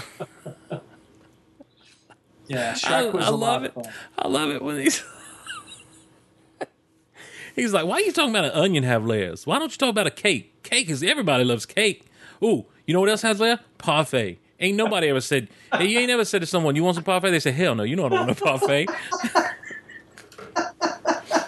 I'm I'm slobbering just thinking about parfait right now. I love it, love it, so good. And the scene, and there's little things like the scene with the uh, when they're coming up onto Farquaad's castle, and the like the Farquaad mascot is running through the little separating ropes, you know, back and forth. It's like, why is he? It's just little bits like that are so good, so funny, and of course, the uh, the karaoke stuff at the end. Yeah. Man, man, you know, I've never watched Pearl Harbor, but it came out 15 years ago this Yeah. month. Ben Affleck, huh? It's you know it's got some good scenes in it. Yeah, yeah. Some good action scenes in it. It's got all the typical. This is I felt like I feel like this is the movie where Michael Bay really found himself. Mm-hmm. You know, the patriotic American flag shots, the cameras on the floor looking up at the the heroes. You, You, know, you don't the- think that was The Rock? Uh, don't think- he really perfected it in in Okay, Pearl Harbor? I'll give it. I'll, I'll allow it. But watch yourself, counsel. um. Yeah. Yeah. Uh, look, I I've never seen it though. I've never seen the Pearl Harbor. Um. That was, this was met with mixed reviews back in the day, as I recall. it's like three hours long. There's a Yeah. lot of like just you know Ben Affleck and Josh Hartnett, Josh Hotness I- you. nonsense in it. Yeah. Um, Oh, were they a couple in this movie? no, oh, but they're like besties, Oh, okay. you know, and It's you know, it's a Top Gun for the new millennium. They're besties. And spoiler alert, you know, Ben can't wait for the war to start, so he goes over to England and flies for the Brits and gets shot down and. You know, they think he's dead, and so Josh starts dating Ben's fiance, Oh, and they fall in love, and then, whoop, Ben's back. Oh no! You know, and right before the attack of Pearl Harbor, so you only have like two seconds to figure this all out before we have to go fight all oh the. no! All the, the Japanese Japanese, together. Oh man, I've got to watch this movie tonight. You have you have sold me on this. Ten years ago this month. Now this is where we're listen. These last two things, these last two segments of years, shut up. Right? Yeah, I- there's no way. Ten years ago, Mission Impossible Three saved the franchise. Um, because Mission Impossible. And jump and gave jump started J.J. Abrams. That's right. That's right. Dude, Philip Seymour Hoffman was so good in Mission Impossible 3. Yep. Do you have a girlfriend? Well, and you never even find out what the rabbit's foot is. wife? Uh, right? You know, you, they spend the whole movie chasing after the rabbit's foot, and we never find out what it is. It's so good. You know, Yeah, and, and- and this was one where you know, this is where Tom started flexing his muscles a little bit. Mm-hmm. Wanted JJ to do this movie. You know, people were like, because Brian De Palma had done the first 2 Mm-hmm. um, and you know, people kind of question him, like, can this guy handle a big Hollywood movie like this? And you know, Tom followed up with Brad Bird doing four, and Christopher McQuarrie doing five. Yep. You know, kind of just out of, I want to say out of left field, but they're not because they were brilliant choices when you see how good the movies were. Yeah. Yeah. But before production, people were kind of like, "This is out of left field thinking." This is, I mean, like this really is, and we've talked about it when we talked about Rogue Nation um, last year. Uh, this franchise has become kind of the American James Bond, Yeah, and and it really got going with this, you know, and um, because two was in many ways a big misstep. Um, I watched it recently. I watched two recently, thinking surely it's not that bad, and it's not that it's that bad. It's just that it didn't do anything to further the franchise in any significant way. It was very much a product of of you know coming out of the 90s into trying to keep the same style of action movie over the top stuff alive. John woo people jumping off of motorcycles at each other. And even though you have stunts of you know tom cruise Tom Cruise did deliver the rock bottom though. that's true. He sure did. Or if you were a wcw fan like myself the bookend um, which booker t's move. Um, when you but when you even when you see Tom Cruise latch onto the side of a plane and hang on as it takes off you still look at those motorcycle that that whole motorcycle scene where they're shooting at each other from two feet away and missing and you Are know you talking about in five? it- yeah yeah Yeah, the whole the whole car chase scene. yeah but there's something about it that, e- that even though that stuff is over the top it doesn't feel as over the top as watching some of the stuff that went on in two Yeah, I agree. And and so it's just you know it, it too was kind of in, in a lot of ways a misstep but then this brought it back around. I remember thinking when i saw the first trailer for this thing and are they really going to try this? And do just that scene of him hanging uh, philip seymour hoffman's character out of the plane trying to question him he's like do you have a girlfriend?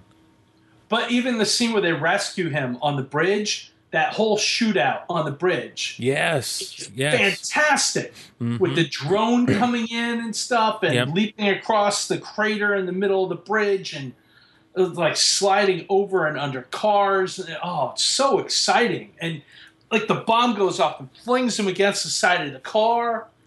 It's just wicked cool. Yep. Yep. It, it's a it's a good movie. Also, this month, ten years ago, The Da Vinci Code with Tom Cruise, man, and Paul Bettany again. And, and, and look, not that this was like a landmark movie or anything, and it, I probably would not have put it on the list except for the fact that we just got the trailer for the new Da Vinci Code movie, Okay. Yeah. which was kind of underwhelming. But Well- you know, this is a franchise that's continuing to go ten years on. Well, uh, and Dan Brown's books, man, have sold by the by Oh. the millions. Trust me, I know. Um, That's our company. yeah, yeah, really.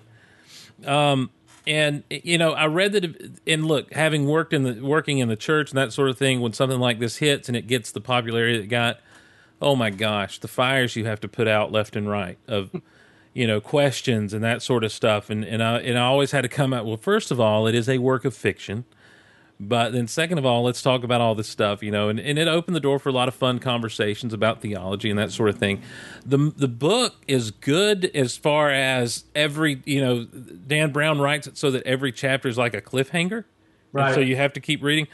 The movie doesn't quite work that well to me. Um, Tom Hanks works well, but but the movie doesn't have doesn't give you that setup, you know, in, in the same way. Um, but uh, gosh, Ian McKellen was in this, Yeah. as I recall. So yeah, it was a big deal at the time, man. It was a big deal ten years ago, as well as uh, this one, X Men: The Last Stand. Probably outside of maybe the Wolverine Origins movie, uh, probably what a lot of people consider the weakest of the franchise, if not just a bad movie. A lot of people just kind of write it off as not being a good movie. But here we are, ten years later, and just a couple weeks from a new X Men movie opening. That's right. That's right. Uh, this is, you know what? This is where that whole just people disintegrating started. yeah. Wow. Yeah, because that's what Jean Grey was doing, just Yeah. turning him into dust. That's right. They, she, well, we maybe we don't know if she did that to Scott or not because his death scene happened completely off camera. Uh, as he went to go film Superman Returns, I guess I don't know. Um, and are you telling me this is what's blowing my mind? Yeah, this completely blew my mind too. I, I actually triple checked this one. Five years ago this month, Thor hit theaters. Man, I mean, it seems like yesterday. It does. It seems like the Marvel Cinematic Universe has just been, you know, like a couple years long. Yeah. But you know, you see this and then you start to think about it, and you know, technically we're into phase three now. Mm-hmm. And so we're like what, like 12, 13 movies into it, something like that. Yeah, So and Iron like- Man Iron Man hit in 2008. So you're talking about 8 years ago is when this whole Yeah. thing started. And by and by the time they got to Thor, um I th- I believe I think the Disney buyout had happened at this point. Um cuz it happened somewhere beti- between the time that they started this thing and before they Oh, got the, to the Avengers. Disney buyout of Marvel. yeah, yeah. Um but man, did you like Thor? Yeah. Okay, I did too. I really liked it. I liked it a lot more than I thought I would. I watched it the other day because I was kind of watching through a lot of the Marvel movies leading up to Civil War, and uh, and and for the first time watching it, the Dutch tilt started to get to me a little bit. Like I I, I realized, man, there's just a ton of these things. They do that Dutch tilt thing with the camera a lot in this movie, Dutch tilt. where the camera's kind of tilted on a, a little bit, and so the, the the shots look slanty. Oh, okay. Um, I hadn't noticed that. Yeah, well, I, and I'd noticed it, but I always, but there also seems to be a reason for a lot of them. You know, You, if you, sure, you sure it wasn't you and like a Cerveza tilt? yeah, maybe I should have. You know, I don't- couple too many. No, no, it wasn't. No, there wasn't. No, that wasn't going on. No, to the side a little no, yeah, I'm sure it wasn't. It wasn't me. Uh, I got the level out. Um, Heavy hoagie tilt. hoagie tilt. You had a big sandwich in your hand. That was yeah, like just kind of weighing me side. down. Yeah, the pizza tilt.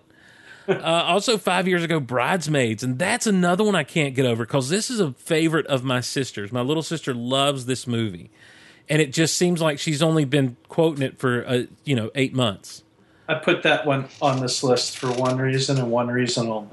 Molly, Someday somebody's gonna make you want to turn around and say goodbye. say goodbye till then. Till baby. then, baby, you know you better hold down and make it cry. Don't, Don't, you know?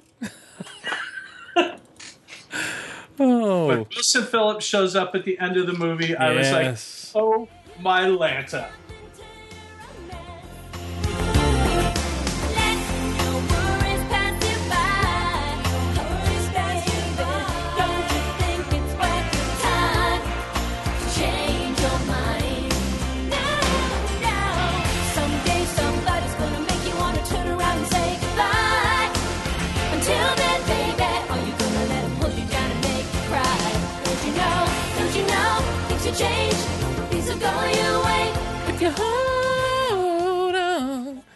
Oh.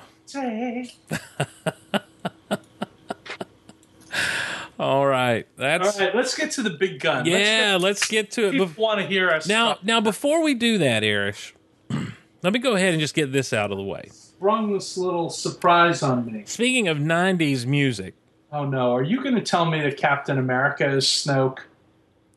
I didn't think about that, but it very well could be. The super soldier serum begins to burn his face and stuff. Go Patton Oswalt on me. it it Start finally the franchises. Yes, it finally degrades the way that the Red Skulls did uh, right off the bat, and it has that same effect, and it causes Cap to go crazy. What if Vision is Snoke?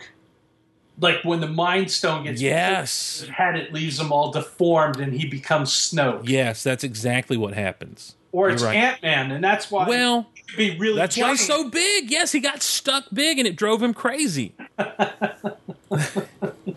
There we go. New hashtag. Ant Man, Giant Man is Snoke. Giant Man is Snoke. Um, before we get into the Civil War, real quick. Uh, speaking of '90s music, I don't know, Erich. I'm not a big country music fan. Never really I have been. thought for a second you were going to bust out Guns N' Roses Civil War. No, no, but we should. we should because that's just running through my head. Right. Give me time.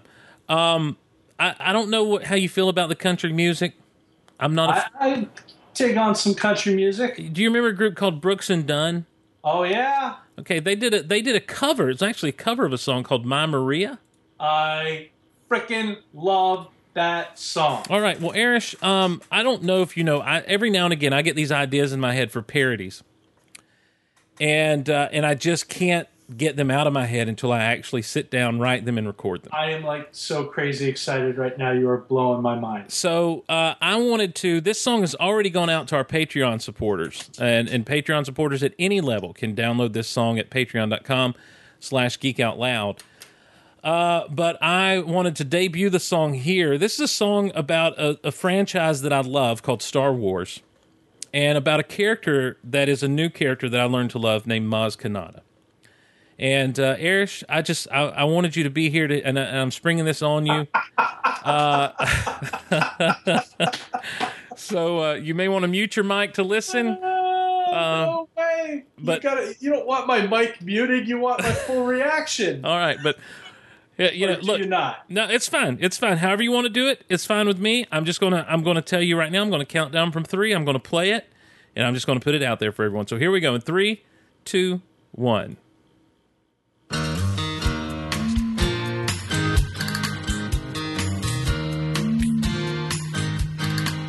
Maz Kanata. Don't you know I've come a long, long way? I escaped from some Rathtars with a guy named Finn and a girl named Rey. Mascanada. You wear big goggles on your eyes. I get kind of freaked out when you make them adjust their size.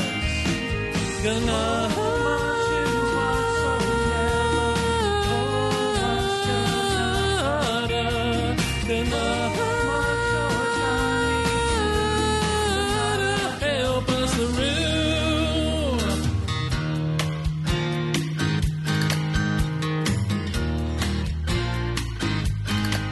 Maz Kanata.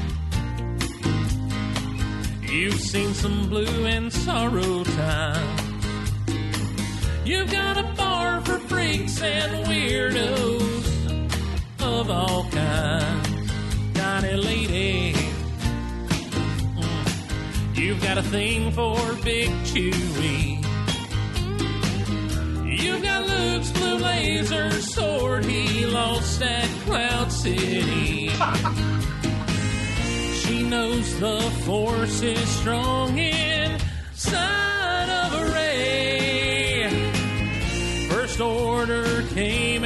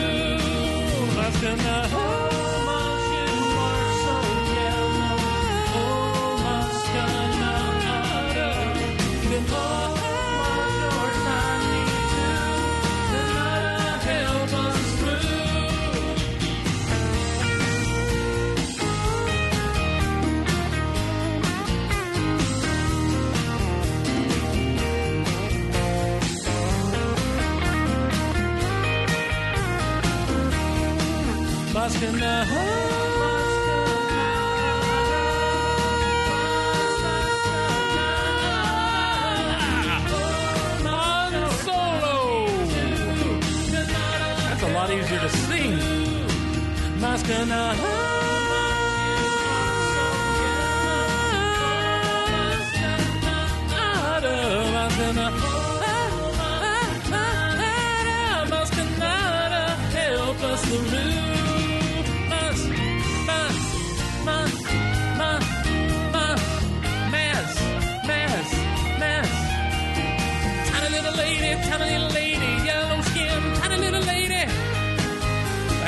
That's what we call freestyling.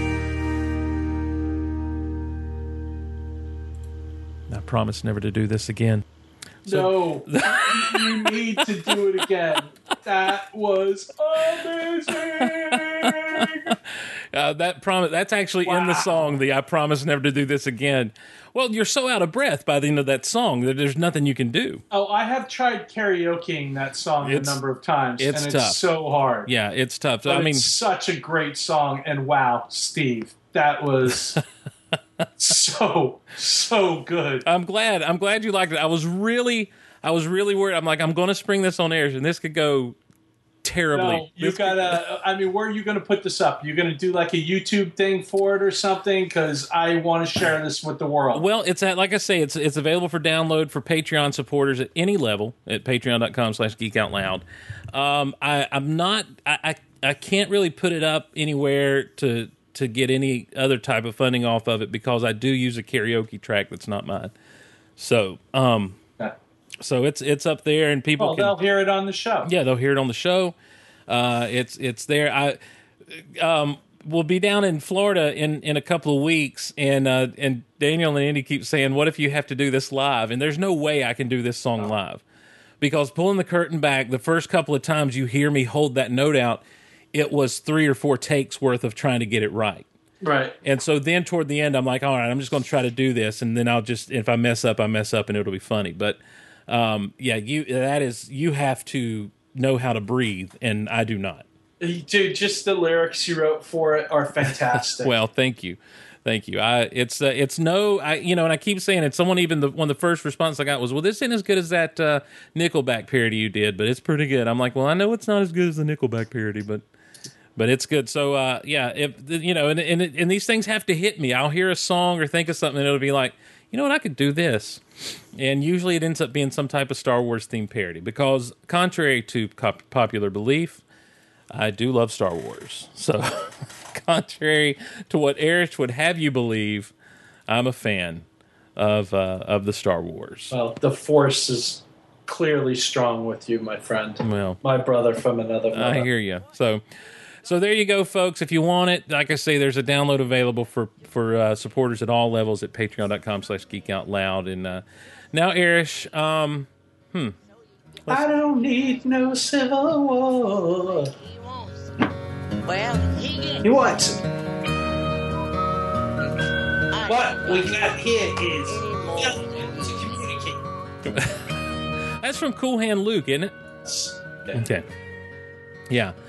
Um man, Civil War, Captain America Civil War. This is the everyone knows. it. By the way, guys, right now I'm going to tell you spoiler alert, spoiler alert. If you're in the chat and you haven't seen this and you don't want it spoiled, you may want to go if you're listening to the podcast and um and uh Steve Rogers is Captain America. and you haven't wa- and you haven't seen it yet, you may want to come back after you've seen it because because I'm going to spoil it uh, for you. So, um, here we go. Uh, Captain America: Civil War, dude. What'd you think? you know, I I haven't quite figured it out yet, Okay, and, and, and not the movie, but what I think. sure. you know, uh, going into it like the the week or so before, like last week, you know, the reviews were out, and I didn't read them, but you know, you can tell by headlines and stuff that people were really digging on this movie. Right. I saw a lot of best Marvel's movie yet, blah blah blah. I, I'm not I'm not going there with it. Right, me either. Me either. I agree. Guardians is still the top for me. It's up there. Um, it at times it felt very long. Hmm. Um, and but at other times, I, and I'm glad I didn't read a lot of stuff. I'm glad I stopped watching clips online for right. it Yes. because there was a lot that surprised me, and the things that surprised me, I absolutely loved. Mhm. Um, I loved the opening sequence with Cap and Falcon and Natasha and Scarlet Witch, you know, going after Crossbones. Yeah, Some really, really cool stuff going on there. I love, like, you know, Cap will be fighting a dude and he'll just kick the truck into him. Right. Right. And it's like, yes, of course Cap would do that. He's strong enough to do that. Like, I love that they work little things like that into into the fight sequences. They work the environment into it in different ways, ways that we don't see in other, you know, superhero movies or whatever. Um, I, I, I dug that whole sequence. I dug, you know, Scarlet Witch protecting Cap from the explosion, and then the consequences from that. Like it all worked. Mhm. It all worked, but there just seemed to be there. There were scenes that just I, I you know call them the talking scenes, Right, if you right. will. that just seemed to really put the brakes on. You know, you're on a roller coaster ride and you come down the hill, and instead of going right into the next thrilling turn, you're on a super long, slow stretch of track. Right, right. And then you get an exciting part, and then you're on a super long, slow stretch track again. Mm-hmm. And that that's kind of how I felt about the Yeah. movie. Now, all that said, I definitely want to see it again. Yes, yeah. Well, I've seen it twice. I saw it. I actually, and and I kind of bought into the hype, but you know, I, I'll admit it. I kind of bought into the hype of seeing things like best Marvel movie ever, that sort of stuff. Um, I didn't have anything spoiled for me, and I didn't really seek out any reviews. It, I'm like you; it's just whatever I saw tweeted or, um, you know, would see headlines here or there. Uh, and I went in, I guess, with really high expectations. You know, just kind of buzzed from all the positive feedback I've seen, and and Marvel was being really opening about open about the screenings they were giving and stuff. Like they just started to show this thing off.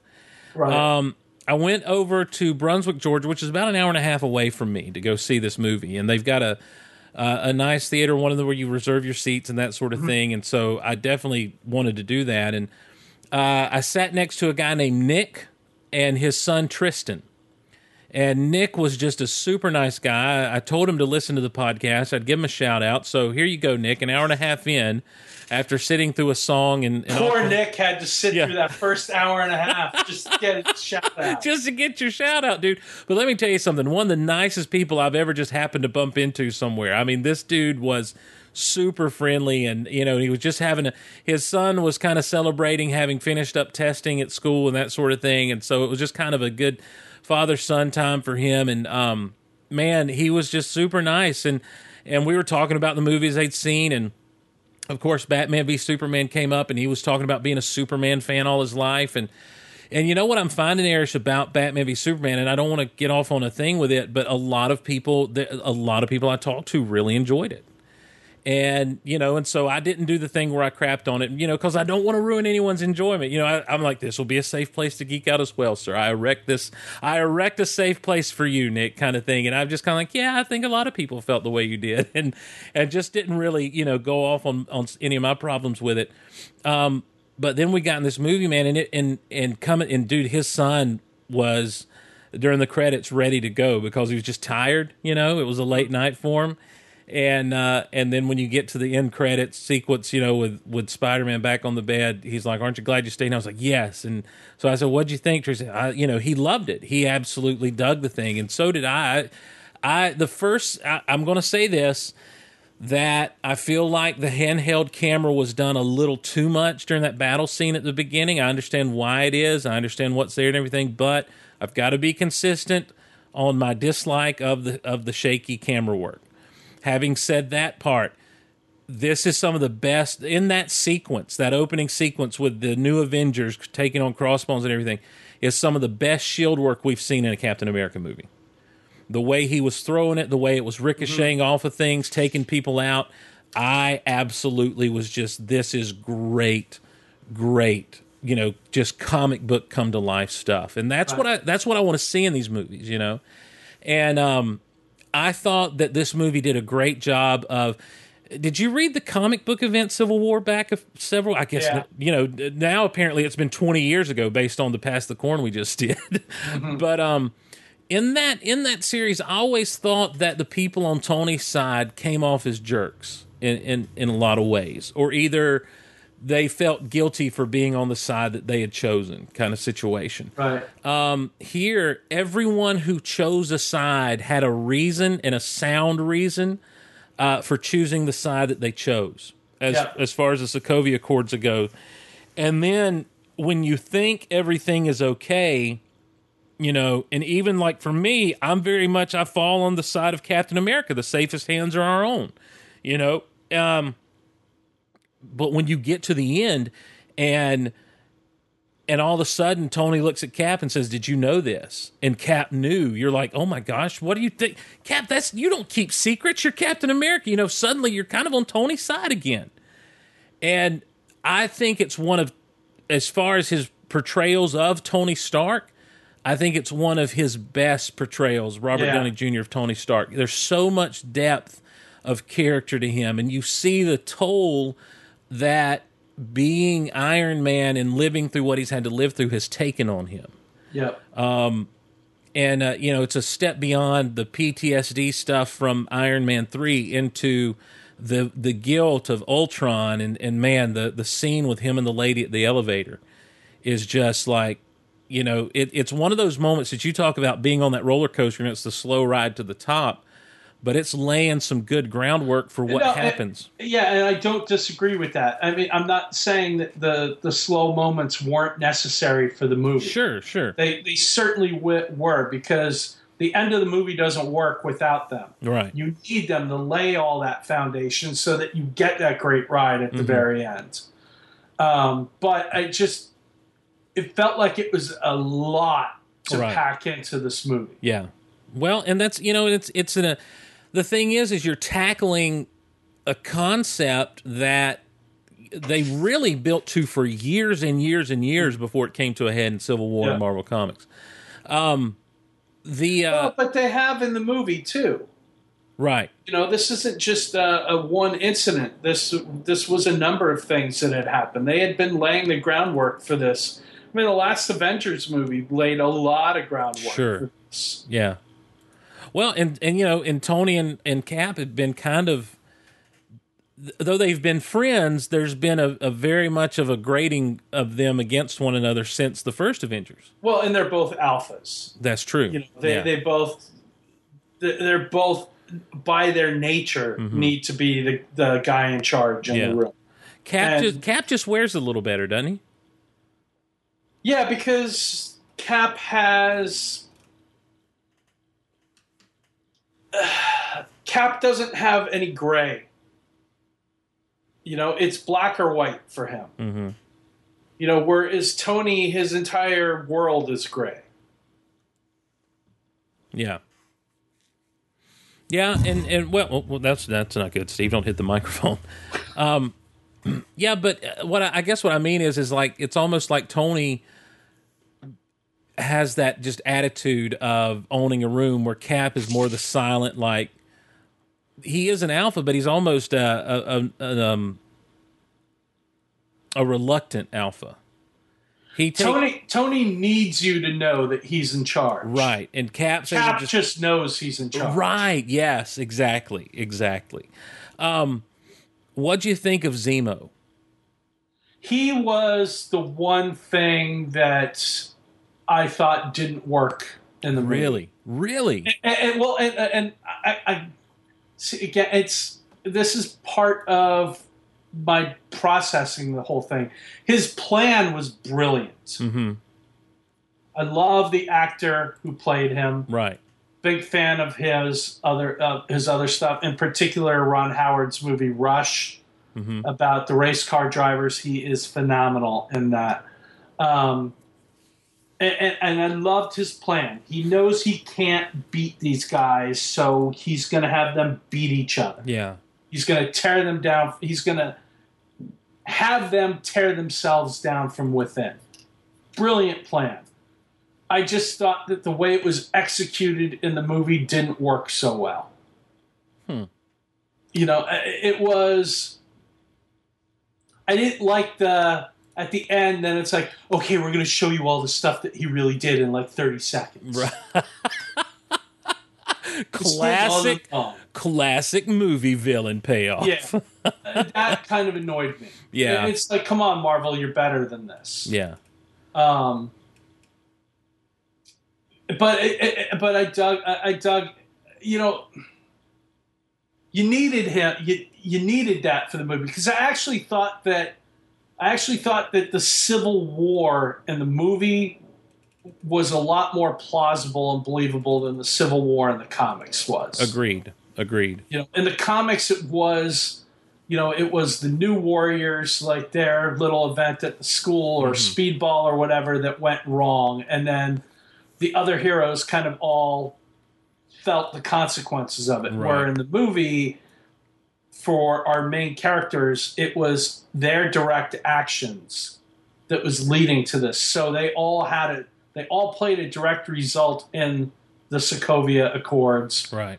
and therefore they all had a very personal connection to either side that they were choosing. and I thought that that worked a lot better. Um, but Zemo, I think, I don't know. I feel like it it could have been. I wish that I wish that they had introduced that we had at least seen Zemo in Avengers two. Yeah, yeah, And, and and this also goes to the kid whose mom Tony had the conversation with in the elevator. Mm-hmm. Like, I wish that that had been somebody that we had seen in the movie. Hmm. You know, and it could have easily been. It could have easily, you know, there were any number of people that we saw them saving in Avengers two. The- the- I think I feel like they could have found some other way to, uh, you know, Zemo could have been the captain in the police station or something like that. They could have made a little bit more of a connection, and and it's like, come on, Marvel, you're thinking these movies out like 17 years in advance. You know where you're going with them. You can plant better seeds. yeah. It just felt a little bit too convenient that oh here's a mom with a picture of her son and he was camping nearby you know where the everything fell and he died you know it's a i just through that whole sequence i'm like all right this is just so convenient now there's guilt on tony's conscience Well, and all, but he all. My thing is, is Tony, you know, just following your line, and and and I don't necessarily come at it the way you do, but if you just follow your line of thinking, you know, there was already enough guilt with Tony as far as you know he created Ultron. yeah You know, everything there is kind of his fault, and so there's going to be that guilt that he has. But But see, he my take on the the Ultron thing is, if he had to do it again, he would. He didn't think that what he did in trying to create Ultron was wrong, and and that was part of the foundation laid that different that put him at odds with Cap. Cap immediately thought that it was wrong yeah, and Tony didn't. You know, which is why he tried. He tried to do it twice in the movie, and and, and Avengers too. You know, he did it at the beginning, and then at the end, you know, he's trying to bring that body back to life. He's just, do, you know, and, and uh, Banner even tells him like, you know, we're this is how this whole thing started was us trying to do this. right. So Tony would keep trying to do that because he knows that eventually he's going to get it right. Yeah, I, I mean, but at the same time, the results of what happened, because even when he's bringing Yeah. that body to life, you know, the results still haven't. He Sok- Sokovia was still standing at Yes. that point. Um, I don't know that. they could have used the destruction of Sokovia. They could have used that as the guilt factor he was feeling. Right. That's what I, I guess. That's what I'm saying. Yeah, Is, is yeah, yeah. is you didn't have to have you didn't have to have the the personal touch. I didn't mind the personal touch with the boy so much, and I don't think you had to see him. He wasn't camping, by the way. He was building uh, housing Oh, that's for, right. for people in need. So he's actually doing something good. With Zemo, here's what I really dig about Zemo is I think he's one of the more compelling villains that they've had since Loki. Um, I think that my favorite thing about Zemo in the comics is that one day he will be he would start uh, an organization called the Thunderbolts, who were all these basically almost B level villains. Oh yeah, I know the Thunderbolts. They were, you know, everybody thought they were heroes, and they right truly and they were really the masters of evil you know and i just and this is a zemo who would come up with something like that this guy is someone who would who would definitely come up with something like that. And and so i really i liked it. And and and and i was swerved at the end. I wasn't swerved by the reveal of of that being tony's parents in the car but i was swerved by him killing the super soldiers. The winter Yeah, soldiers I that were in there. That was like oh my lanta you know? I, I got to admit, uh, this almost never happens to me in movies, but I had to get up to use the men's room, yeah and I chose that moment. oh no And so I came back. I came back expecting to see Tony and Cap and Bucky fighting like five of these Russian super soldiers. right And instead, they're watching the, the video of Bucky killing Cap's, uh, I mean, Iron Man's parents. And I just, I, I sat down next to Ethan. I'm like, what happened to the super soldiers? And he's like, he shot them all. And I just, I was like, yes. Isn't that? I mean, it was a great moment, right? You know. in, in a DC movie, they would have had to fight all of them. Well, now let's not. We're not going to crap on one thing to lift another. You know it. In a DC movie, they would have fought all of them. So I love that that wasn't his plan. His plan wasn't to activate those super soldiers. That was just the trap to get them to come there. right. To to reveal what what had happened. Yeah. Um. And I totally didn't see Bucky killing his parents. Oh, I really? just- no, I mean I saw it in the movie, but Oh. I didn't see it coming. And, and that's what I I'm saying. Is that that surprises me because that is one thing I did see coming. Yeah, I didn't, and I was just like, I should have seen this coming, and I didn't. I love that. That was one of the surprises for me. Well, good. I'm glad. I mean, and, it- and me seeing it coming didn't take it away because I'm so rarely the one who sees things coming. Um, but uh, but yeah, I I dug Zemo. I dug his plan. I don't know that we needed to see him in Avengers. I see your point. I, I think that if you start, Again, it just felt convenient. yeah. Well, but it, I don't know. It also would also feel a little. Con- I don't know. It, I, I guess it can go either way. And look, That- everything that he did to set that up was very like top level agent kind of stuff. Yeah. Well, he's Colonel Helmut Zemo. Yeah, I know, but like you, we got it explained to us in like 30 seconds why he would be capable of doing that. Right. Well, And I just felt like he duped a lot of really smart people. And there wasn't anything that set up his ability to do that.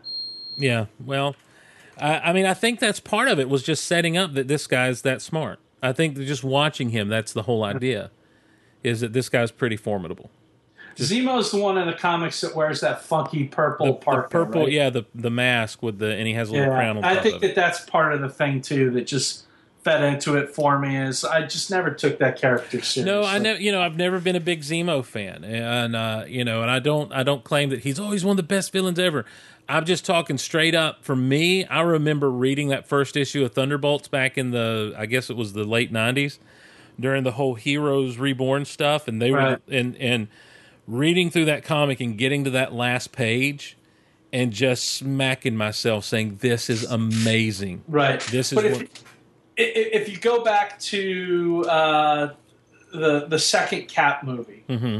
and the Arnim Zola Yes, revelation, that was a mind blown moment. true. Yeah, You know, and Yeah. here was a character that we saw in the first Cap movie that you know was established. We even had the the shot of his face all big on the screen in the first Cap movie as like the little Easter egg to the comics and Mm-hmm. Stuff. right.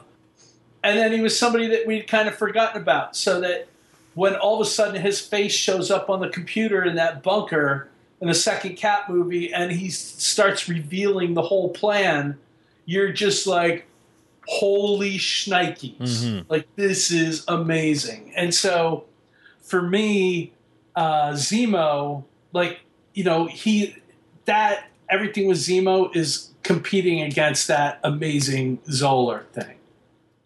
That's true. The whole yeah. Hydra revelation. Yeah. yeah.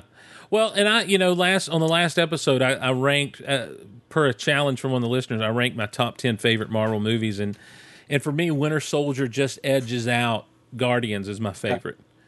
Um, Uh, Winter Soldier, I think, is top three for me. Yeah, I, I just that movie did so much that I just it it threw me for a loop. Just amazed at the fact that they had me so invested in all these characters that they had. Right. You know, Captain America itself. In this movie, one of the things I was concerned about is that it would not be a Captain America movie. Um, that it would end up being more of an Avengers three kind of thing. I and I'm, I wanted Avengers three. yeah. And I mean, look, we we jo- we joked around about this a number of times uh, uh, on the pod about how you know every ca- like the number of characters that they're packing into this. Mm-hmm. right, right. So I went into it knowing hmm that it was going to be more Avengers three than Cap three. Yeah, And, and, and look, honestly, at this point, like that's what I want. I want to see the characters interacting with each other. You know, when we, uh, one of the things that I didn't like about Thor two was that, you know, it's like I want to see him with the other characters. yeah. You know, so like these standalone movies come, and like I'm really hoping for Black Panther that we see Cap in it, that we see some of the other characters in that, because I feel like it's set up for them to be in it where it won't feel forced. Right, where it's almost like they're taking shelter in Wakanda.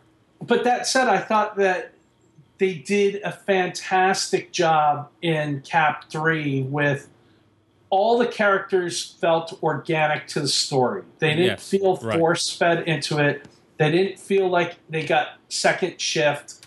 You know, you, you know somebody like uh, like Ant Man, who's you know in it for you know like a big gulp Right. cup of coffee, still had great scenes and Right. like still had his own little arc, and it worked. Mm-hmm. Yeah, it it well, I you know, and I'm still kind of torn of is do I feel like this was a Captain America movie or more of an Avengers three movie? And I feel like they did a good job of kind of keeping the focus of the story on the focus of the story. You know, rather than getting lost and trying to do too much, even though they did pack all those characters in there. Uh, everyone felt like supporting cast except for Tony and Cap. And Black Panther, and Black. Well, dude, listen, T'Challa had just as big an arc in Yeah. this movie as Tony. I agree. Steve Yeah, did. I agree. I agree. He, he and wow, I can't wait for the Black Panther movie now. something I never thought I would say, Erich. he was He was fantastic. fantastic. He was great. He was great. Chadwick Boseman was so good in this. But I, I did feel like though that they did a great job of keeping the the main guys the main guys with everyone else kind of feeling like a supporting cast. And with Captain America himself with Steve himself um you know I, I was moved. I wasn't crying or anything but I was definitely moved and did definitely feel it when he gets that text of she's gone went in her sleep. Yeah, and uh, and then the funeral scene and everything, which again, you know, it was like right in the middle of all this stuff going on, just like life. Let's see what else can hit you. And in this case, with him, it was the death of Peggy. And dude, the, the shot of him carrying the casket and you know tears in his eyes. Uh, the the surprise that Sharon is Peggy's niece and yeah. um, you know what she actually says, and you're like, well, where does she stand on this? Is she saying because she's looking at him Yeah. as she says what she says about you know when everyone else moves and you know you need to stand, you stand. Um, you know, i- you're like, is this just one of those things where it's a coincidence that this is what he needs to hear, or is she kind of using this as a moment to say, I can't openly agree with you, but I agree with you, because she does end up helping them. Um, and uh, the only thing about that that I felt was forced was all of a sudden they're kissing. I'm like, they never went out, and it was never understood that she liked him until now. Mm, I don't know. Wasn't in, in Cap Two? Doesn't uh, Black Widow kind of tease him about you should uh, go out with that Sharon girl Yeah, the nurse across the hall. stuff? Yeah, And and, they, they have their few moments there. And look, I mean, there's time has passed. That's true. You're right. Yeah. between the movies, so it, you know, there. In my mind, there was chemistry Sure. between them. Well, and there definitely was. Look, the, the the moment that they kissed was also one of those "I may never see you again" kind of Sure. thing. So and it, and it also you, you take the leap. and it also in the movie itself, I didn't have time to think about it because of the cut to Sam and Bucky. Yeah, it was great. in, in the and that's the thing that's the other thing about this movie is that it shouldn't have had time to be funny it shouldn't have had time to give us laughs or to make us feel but that's like we're what the enjoying Marvel it. movies do. right. And, but it and, it, is- and this was no different. This did give you those moments of bucky and sam. I love bucky and sam's relationship Mm-hmm. the fact that they just kind of don't like each other but they do but they don't you know it's like the- There's a respect there, but they don't like each other. what pulls what holds them together is Cap himself. Yeah. and that's it. When they Well, when but that's very natural. There's a lot of people who are like that, you know, true. that are, you know, I've had friends like that that, you know, because I'm friends with this guy, I see this guy all the time. right, right, yeah, and I, I just uh, I I thought that their stuff was great together. It was good to see Don Cheadle and Tony and and Robert Downey Jr. get to interact a little bit here and Yeah. there, in, in that way. Um, the the stuff with Vision and Wanda hello. dude, when she just goes, you know, freak house on him and basically drives him to China Yeah. through the floor, it was so freaking awesome. She puts him in a car and drove him to China. you know what I'm talking I do, about. I do. I what I like about it though is they plant those seeds between those two of a relationship because in the comics way back when, I mean there was even a four issue miniseries called Vision and the Scarlet Witch. Those two got married, had kids, Yeah. fake kids, all kinds of stuff. And um, you know, they they had and, and you see that beginning to build here so much so that Vision is distracted on the field of battle. And it's one of those great moments where the trailer made it look like it was going to be Bucky shooting down, um, shooting down War Machine, and it ends up being Vision missing Falcon and hitting Rhodey Yeah. and uh, and I was like, that is a th- thank you. Tra- uh, to me, that's what a good trailer will do to you. Sometimes it, it'll They misdirect you a little bit. fantastic job in the trailers of not spoiling stuff. right? You know, a lot of that. Like I thought, Crossbones was going to play a much bigger role in Sure. this movie than he Mhm. did. He was the the James Bond opening action. piece. Right. Right. Yep. And you know, um, because even Shield last week, like, the, ended with a big clip from the movie, and you know, part of me was like, "Don't watch this," and I wound up watching it, and then it wound up being in like the first three minutes of the movie. yeah, well, they did that with Winter Soldier too. Remember? Yeah, Um, so yeah, I it, it's I thought the trailers. I think if you watch this movie and then you go back and watch the trailers for this movie, that that that you see what a trailer should do. I think for a film, and that is a little bit of misdirection, but not being so misdirecting that you get a different idea of what the movie's going to be about. And uh, and and it did that. I I want to jump back to Chadwick Boseman. I said months ago that after seeing him in the James Brown biopic or biopic, however you want to say it, and then I haven't seen 42. I didn't realize he played Jackie Robinson in 42. But his role in Draft Day, even though he wasn't in it that much, yeah, um, he stood out every time he was on screen. He just captured. But those two roles, as James Brown and then his role in Draft Day, I was like, I'm sold on this guy as Black Panther, as T'Challa, and and and I was so happy with this character. And dude, I didn't even imagine. I never imagined that it would be. And the minute we see him on screen and it's T'Chaka, I'm like, oh my gosh, we're going to have to watch a parent die.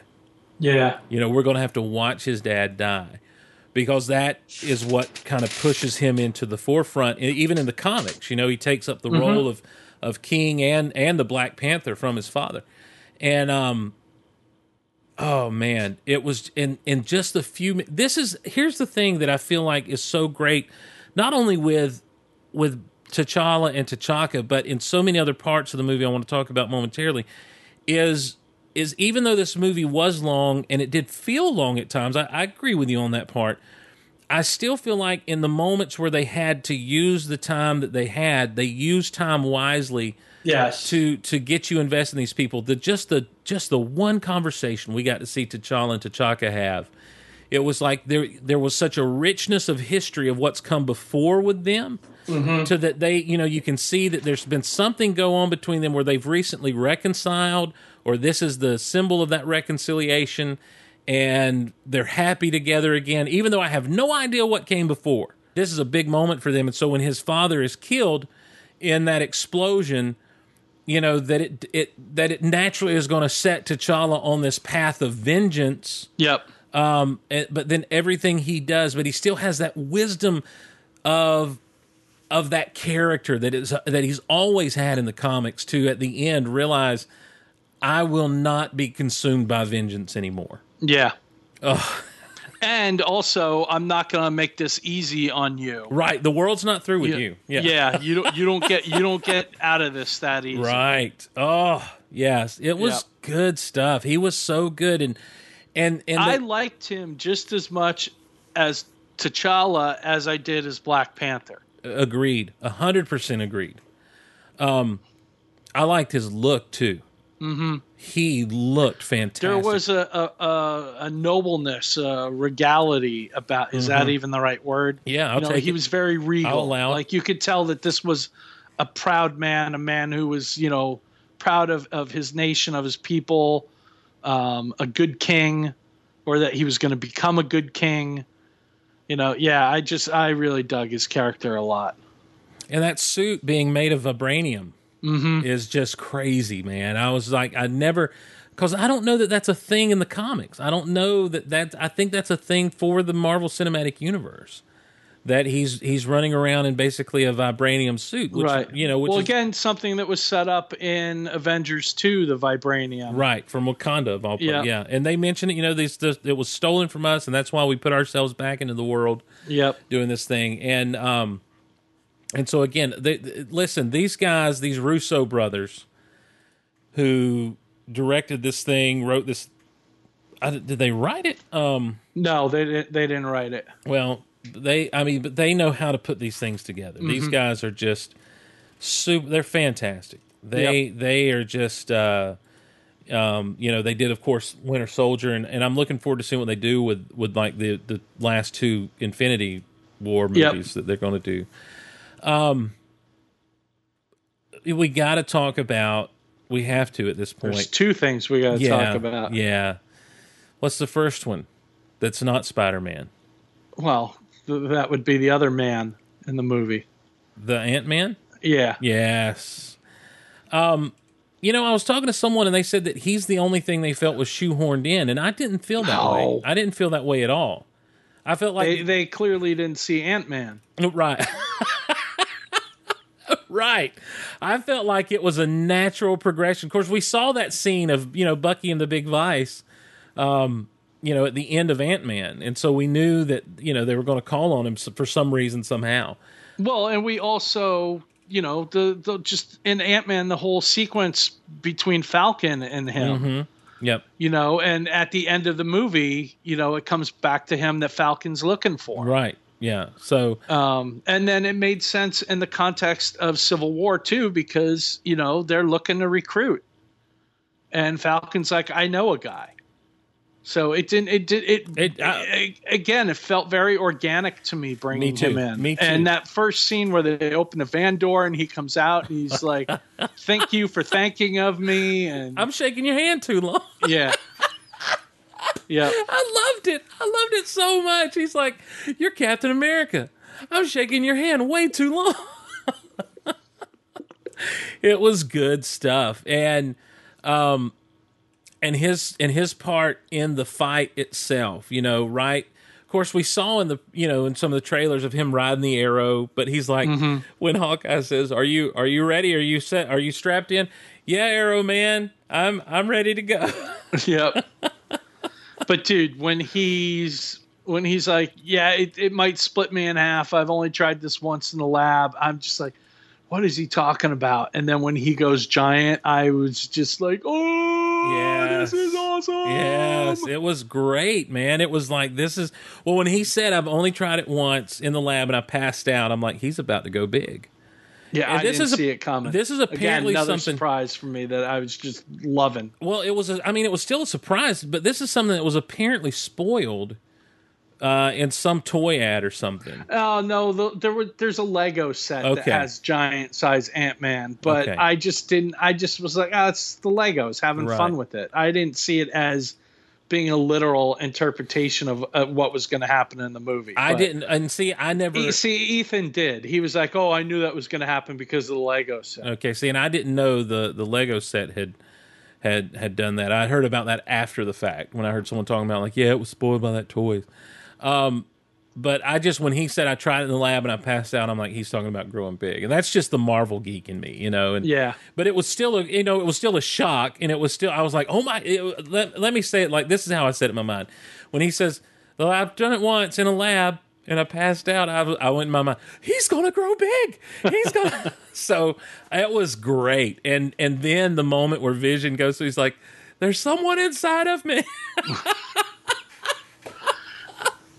Well, I love the moment where he's small and he goes inside Tony's suit. yes, and exactly. he's like and he's talking to him and he's like this is your conscious and tony's like what is going on in here um, that was great and then you know after he goes big and tony's like all right is there anybody on our side who has a power that I don't know about? yeah, who has some secret power they want to tell me about right now? yeah. I, there's just a lot of good stuff, and then just the way Spider, I that whole fight sequence. I love the way Spider Man was reacting to everybody. Like, you have a metal arm. That's so cool. Yes, yes. When he, um, well, let's just go ahead and talk about Spider Man real Yeah. quick.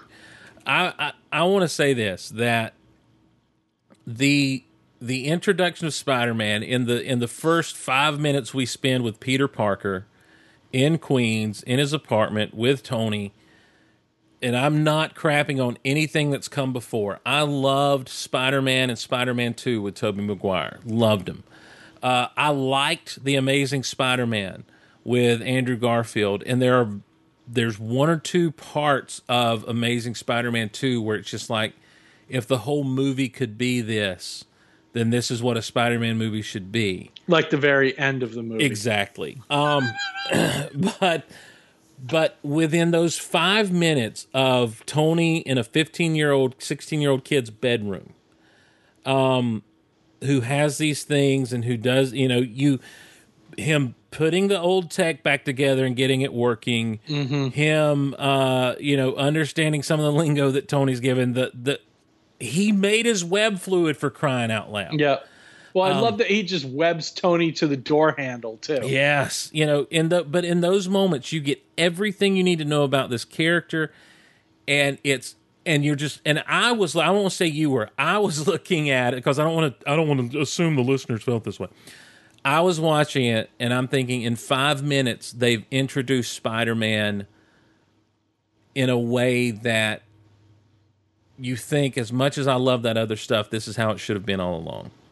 Honestly, what I was thinking was, I really hope this means we don't have to sit through his origin story in the Spider-Man movie again. I think I think we'll get some type of flashback here, Yeah, yeah, but, but- I, I don't think we I don't think the movie itself. Will I, be an I felt story. like we just saw his origin. Like Right. We we don't need to know anything else. right. Um, and, and I agree. I loved it. the the The whole apartment sequence was great. I loved Tony as the mentor to him. Mm-hmm. I love Tony, like you know, making him the suit with the tech in it and stuff was great because you know where else is a 15 year old kid going to be able to make a suit like that? You know, it made sense to me that, that Tony's going to help him out. Yep. Um, and- but it didn't take anything away from Peter being this really smart kid, Right, too. right. He understood what was being done for him. He understood what he needed. I and and I'll tell you this: the only issue I had now, hear me out, was when Marisa Tomei turns around as Aunt May, and I'm like, "There's no way this is Aunt May. She's No, she's just too young and too hot." Well, hold on. You put Marisa Tomei in anything, and, I'm And, well, listen, I'm not complaining about it. I'm just saying, like, I'm like, oh, that's not Aunt May.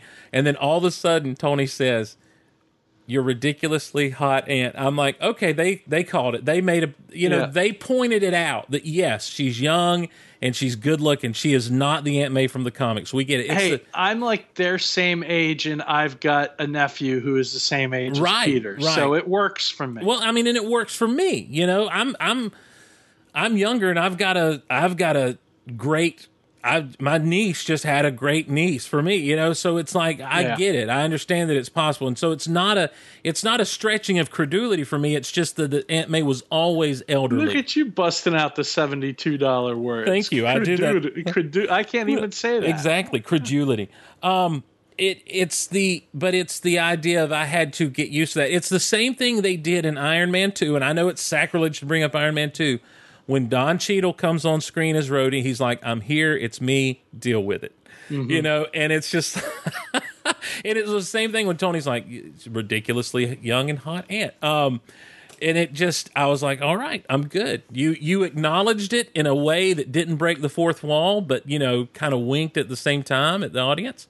And, and Well, let's look, let's forward. be honest. Aunt, Aunt May gets younger with every new reiteration of Spider-Man. That's true, Too, yeah. So Well, she. I mean, it was Sa- wasn't it Sally Field in the Andrew Garfield It ones? was, it was, yeah. And who was it in the Tobey Maguire ones? Oh, that older lady. yeah. Um, but who was great. I loved her, and and I, and I want to make sure that I say that I love the Tobey Maguire Spider Man one and, and Spider Man two. Um, and It's going to be like Hannah Montana in the next version of Spider-Man coming around. let's not say Hannah Montana. that lady's name was Rosemary Harris. Rosemary Harris played May Parker. Um, I I I just I thought it was great, and then as you said, once he got into the fight, there were the moments of you know, of course, what we saw in the trailer under ruse yeah. and um, you know, taking Cap's shield and everything. But then to know, here's what's great about the payoff of that scene is they showed it in the trailer. What they didn't show was Ant Man was on the shield the whole time, yeah. and and so you get the Bugmen fighting each other for just a moment as Ant Man takes out Spider Man to get the Cap shield back to him. Well, And- and you also, uh, my interpretation of seeing that scene in the trailer was that that was going to come a little bit later in the Right, me too, there. me too, And, yeah. and it happens like immediately. Yep. And so, and, and I love how Tony talks to Peter. He's like, "You remember your job. You just web him up, just chase him down and web him up and stay out of the way." He's like, "Exactly. Now go." Yeah. So you know, so that puts him off on Winter Soldier and Sam just trying to get them. And by the time he's talk, he's with him, Sam tells him, "People usually don't talk this much when they're fighting." he's like, "Oh, sorry." It was just, but that felt very or that's Yes. that's the Spider-Man that Loved I it. love reading in the Exactly. comics. You know, he doesn't shut up. right, exactly, and that's and all it does is just anger the villains even more because they're getting their butts kicked and from a kid who just won't who just shut won't up. shut up and it's and that's what they did in this movie and it's so wonderful it was Yep. just so perfect it was pitch perfect and then when he webs them up when he gets the, both of sam and says uh, bucky says something sam says i hate you i just thought it was so good How about the Star Wars reference? How did you feel about oh that? dude i and as we say in wrestling terms i popped and I love that he said, "Remember that really old movie, The Empire Yeah. Strikes Back?" And so finally, Tom's like, "Really old? Who? How old is this kid?" You know, so I was like, "How is this kid?" He's like, "I don't know." And like, they just get younger, and uh, uh, it was a great, and it and it was great that it was Spider Man. He was like, "Let's just trip him up," Yep. you know. And the moment with Cap and him, where you know Cap kind of brings the stuff down on him, he's holding it up, and and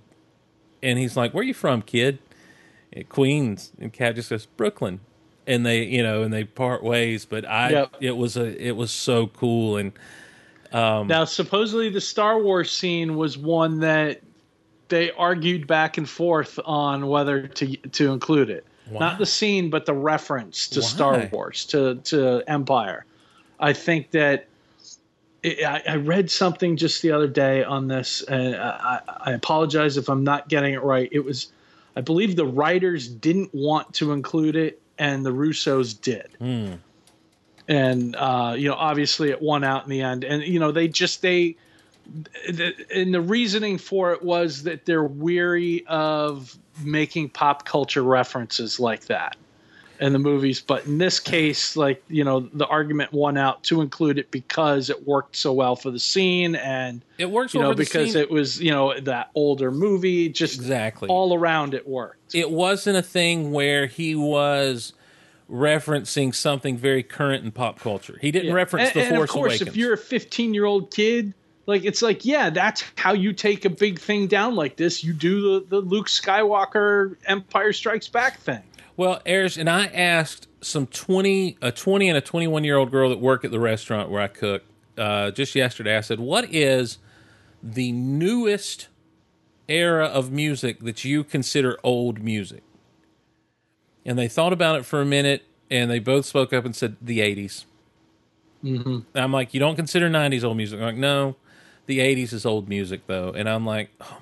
my gosh." Yeah, we're you old. know dude. and so so when spidey says that as a 15 year old yes that's a that's a that is a 36 year old movie yeah, I was just gonna say it's almost 40 years old. Yeah. That's an old movie. that's an old movie to a 15 year old and so and and the and again it had it been like the force awakens reference you know it would have been too current had it been Yeah. a had it had they made some kind of you know uh pop culture current pop culture reference i think it would have been too current to stick for the long haul but I think this movie will maintain any timelessness it can, uh, with with, you know that reference not being something that dates Yeah. it too much.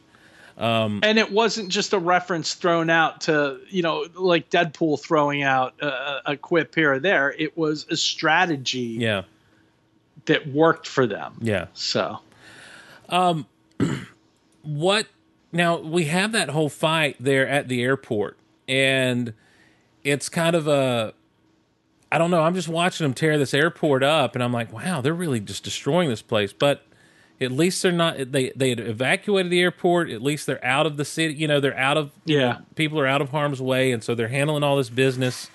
Uh, you know, where they can without hurting anyone, and that makes sense. Um, and and and the guys sacrifice themselves for Cap, you know, to so he can get away and go do his thing, go go stop what Zemo's going to do, and and the rest of them are taken to the raft, which I thought was great. When we first saw it in the trailer, I even said I think that's the raft. I think that's mm-hmm. where they keep the supervillains, and sure enough, it is. And this is where we get to see something in General Ross that, or Secretary of State Ross, excuse me, that is very evident in the old Marvel comics that we didn't really get the fullness of in the Incredible Hulk, but but the the signs of it are here.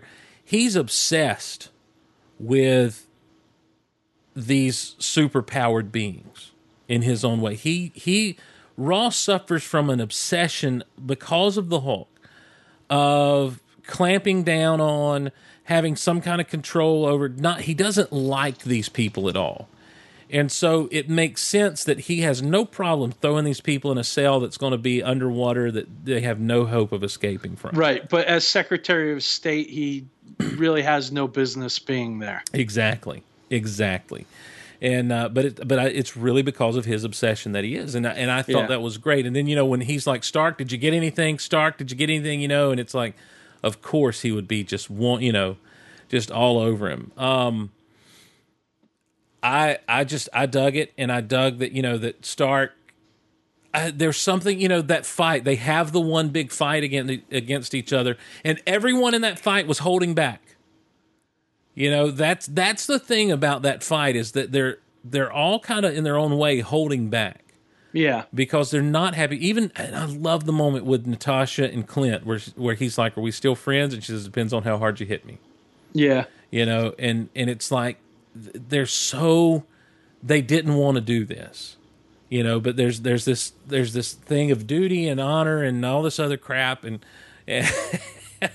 and and so when you get to Tony on the raft, he's like, I got to go help Steve. I realize that I was wrong. I know, you know, I, I see what's going on now, and um, and so their reconciliation up at the old Hydra base is good stuff.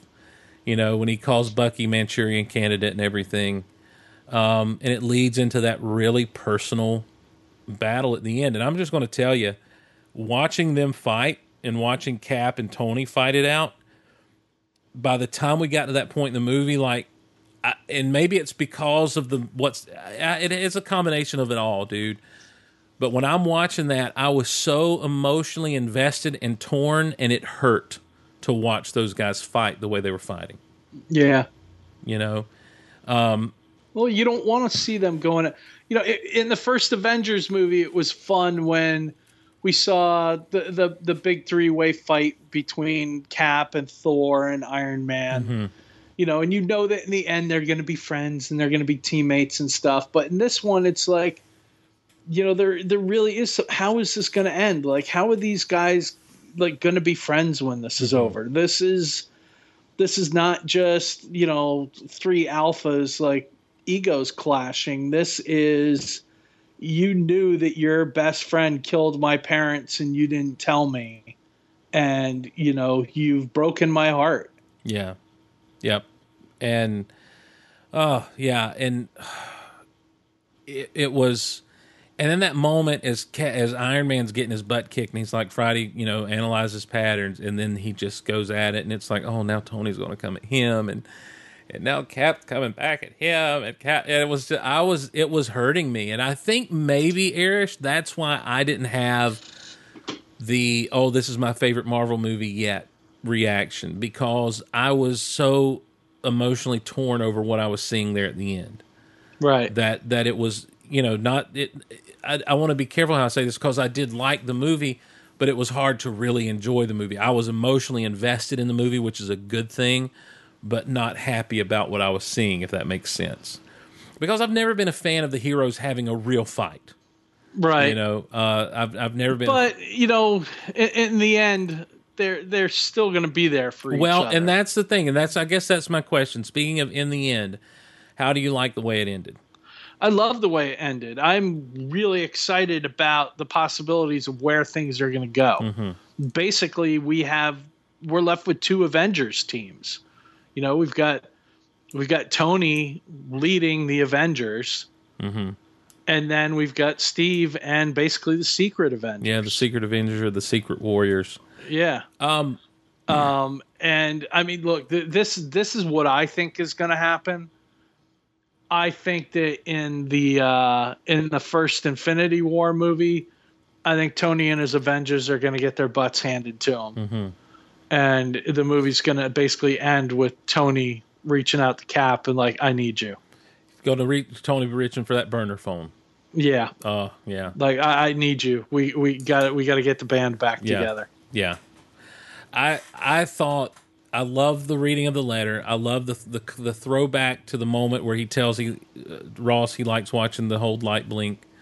Um, you know, it, it was Yeah. funny and it was good and all that. And then, you know, the camera panning through like the the the security The raft station with yeah. everybody like knocked, knocked out. and then you know because cap left that shield and that's the other thing when tony's like you don't deserve that shield my father made that shield so cap just drops it you Yeah. know it's like okay this isn't who i am and and so Eh, You can find somebody with some vibranium to Well, make him a new shield. exactly uh but um you know but yeah that last shot of him just kind of looking in the cell like i'm here guys yeah, i just i with that with the voiceover of the letter and everything and if you ever need me call me because that's who Cap is. Yep. He's not going to hold a grudge. yeah You know, he knows he knows in his heart that Tony is a good person. Mm-hmm.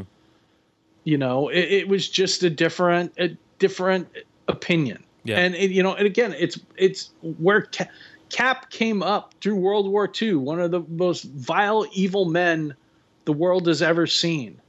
You know, he's seen power corrupt. He's seen like a whole nation won over by the promises and the lies of an evil man and stuff. He's not going to buy into that stuff. You know, it's it's black and white for him. yep i um, Um, Yeah, I I I think that I love the idea of Infinity War not seeing Cap, not seeing any of those guys until Tony picks up the phone at the end, you know, because they can't do it anymore. And um and we have no idea what else we'll see based I mean, we've got so much to go before then, which is just exciting. Two tags at the end of this movie. One was Bucky going back into kind of suspended animation. which I, I thought worked really well. I Mm-hmm. thought it was it was because look, Bucky has done some evil stuff. Yeah. You know, eh, yes, he was brainwashed and everything, but you still that's not a reason to let a man like that run around. Yeah. Um, I, I think that I think it works. It, it was a good, and now I want he's a character that I want to see again. I like that character a Agreed. lot. Agreed. So I'm hoping that he's not gonna. I'm hoping that when Cap dies, you know, they'll wake Bucky up and let him put the suit on. Mhm. Um, but it, to me, it was a good solution for the end of the movie. What do we do with a boy named Bucky? Yeah, and uh, and I like that his thing was this is the best thing until they can get this stuff out of my head that was put Yeah. in there. I like the I like the sequence of words. I like that idea of that random sequence of words I had to read out of the book. You know, Yeah, that was cool. that was a cool thing. And then um, the tag, the the final tag at the end with uh, with Peter sitting in bed in the in the whole spider signal situation, which looked more like it looked different. I mean, it had the the movie. It almost looked like an interactive kind of. Uh, Well, uh, it's control you know, panel what kind of tech has Tony put into that right, suit? right. You know, because like if you look, you know, back in the old days in, in the comics, Spider Man had a light on his belt that would light up like his face. And, you know, he'd shine on the criminal element or whatever. And so it's kind of a throwback to that. But there were all those little symbols and stuff around it, and I'm like, now what is all that? You know, Well, and it also, to me, it opens the door for Tony showing up in the Spider-Man movie. Mm-hmm. Yeah, it's you know I think that we'll see that. I think that you know even if it's just Tony like on like a, a, a, phone call to him Yeah. or something like that, I think we're gonna see some some connection, some mentor mentee Yeah. kind of connection. Well, now it's been the two of confirmed. It's been confirmed that Robert Downey Jr. will be. Oh, it in has some- been? Yeah, will be Okay. in it. I don't, I, I- and I say in it as far as like they haven't said to what extent. I can't imagine he'll be in the whole thing, but you know he'll obviously have a scene or two there. I kind of get the feeling that you know maybe aside from the Doctor Strange movie, Mm-hmm. I think that you know any of the the solo movies going forward, we're going to see other characters in them. Yeah, You know, I think that I think again with Black Panther, I think the door is open to see Falcon Mm-hmm. and Steve and Wanda Mm-hmm. All there in Wakanda. You know, I don't know that they'll play a big part in the story, but I think that you know it, it, it makes sense to to at least establish that this is where the secret Avengers, if you will, or the secret Warriors are going to set up their base of operations. and we've also, I guess, we've had all but confirmed that Banner and Thor will end up being Sounds like yeah that they're going to be in the in the Ragnarok Yeah. together. So, and I, you know what? I'm sitting there. I'm watching when when Ross says this, and and I know we need to wrap it up, but I'm sitting there when Ross says, "Do you know where Banner and Thor are?" I'm like, "Yeah, you know where Thor is. He's on Asgard. Tell him. Tell him he went back to Asgard." Well, it's not going to tell him that. It's not Ross's business. Well, I'm like, but it, there's only one megaton missile miss. You know, it's mm-hmm. not two of them. so, so get so bite it, Ross. Just bite it.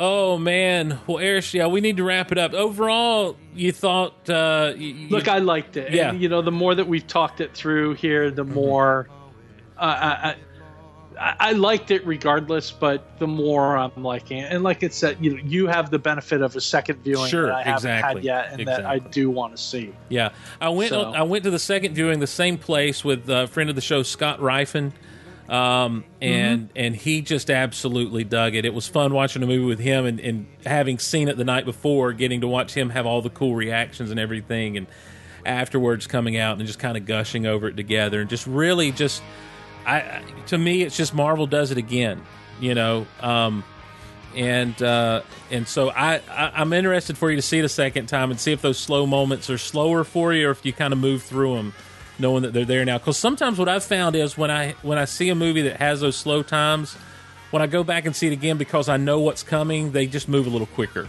Yeah, So yeah, and you're also looking for other things that you may have missed Right, in them too. right. So right, yeah, that's what I'm hoping for. yeah, I'm hoping to get the back to see this again, but. I've promised Teresa before I see this again, I'll see Jungle Book. So Oh, have gotta- you seen it yet? not yet, not yet. It's good. yeah. I still prefer the Disney animated cartoon Okay. Nice. over it. I mean, there's some there's some pretty significant changes in the live action. I really liked it, Mm-hmm. but I just I, I look the the Disney Jungle Book cartoon is one of my you know that and Robin Hood are Yeah. my two favorite Disney uh, movies. I so it, it, it I love it's some Robin gonna Hood, take sir. a lot. Yeah, I take a love some Robin to- Hood. My friend Derek tweeted after he saw the movie, uh, "Bill Murray plus Baloo equals Steve Glosson." So I don't know. We'll have to see. We'll have to see if that's true. I'll have to go. I told him I'll be the judge of that. Well, Erich, my friend, thank you so much for hanging out with us again. Uh, Always a pleasure, my friend. You've mentioned you're headed to San Diego, and is that June when that's happening? July. Next? July. So two San months. San Diego Comic Con in July. Oh well. Yeah. In the meantime, if you're headed to any other cons and Del Rey has a booth there, walk by and just holler sh- past the corner. They'll be at Phoenix Comic Con in a couple weeks. Uh oh. Wendy Cooper, get your butt to Phoenix out in the high desert, you and your family. Head Get my the- colleagues to pass the corn for me. yeah, tell them pass the corn. We want this thing to grow exponentially. Yes. Uh, so, Yes. uh, also, um, you heard at the beginning of the show the Rancho Obi Wan donations. If you want to be a part of Rancho Obi Wan, they're doing great things out there. Steve Sansweet and the gang. Uh, you can do that. If you want to help the shows out, patreon.com slash geek out loud. Of course, those Amazon links are a big, super huge deal. By going to geekoutpodcast.com or geekoutonline.com, you can use the Amazon links there to do your shopping, and it helps us out. Uh, shoot us an email. What did you think of Civil War? We've gotten several of those we'll get to in our next episode. And uh, you can email us at geekoutonline at gmail.com, geekoutonline at gmail.com. Follow us on Twitter at geekoutloud. Erich is at Darth underscore Duff. I'm at Steve Glosson. Of course, you can follow the entire Golaverse podcast by following at Golaverse. Facebook, we got to plug the new Golaverse podcast. Mile High Tundra with Mile Erich High and Joe. Tundra, baby.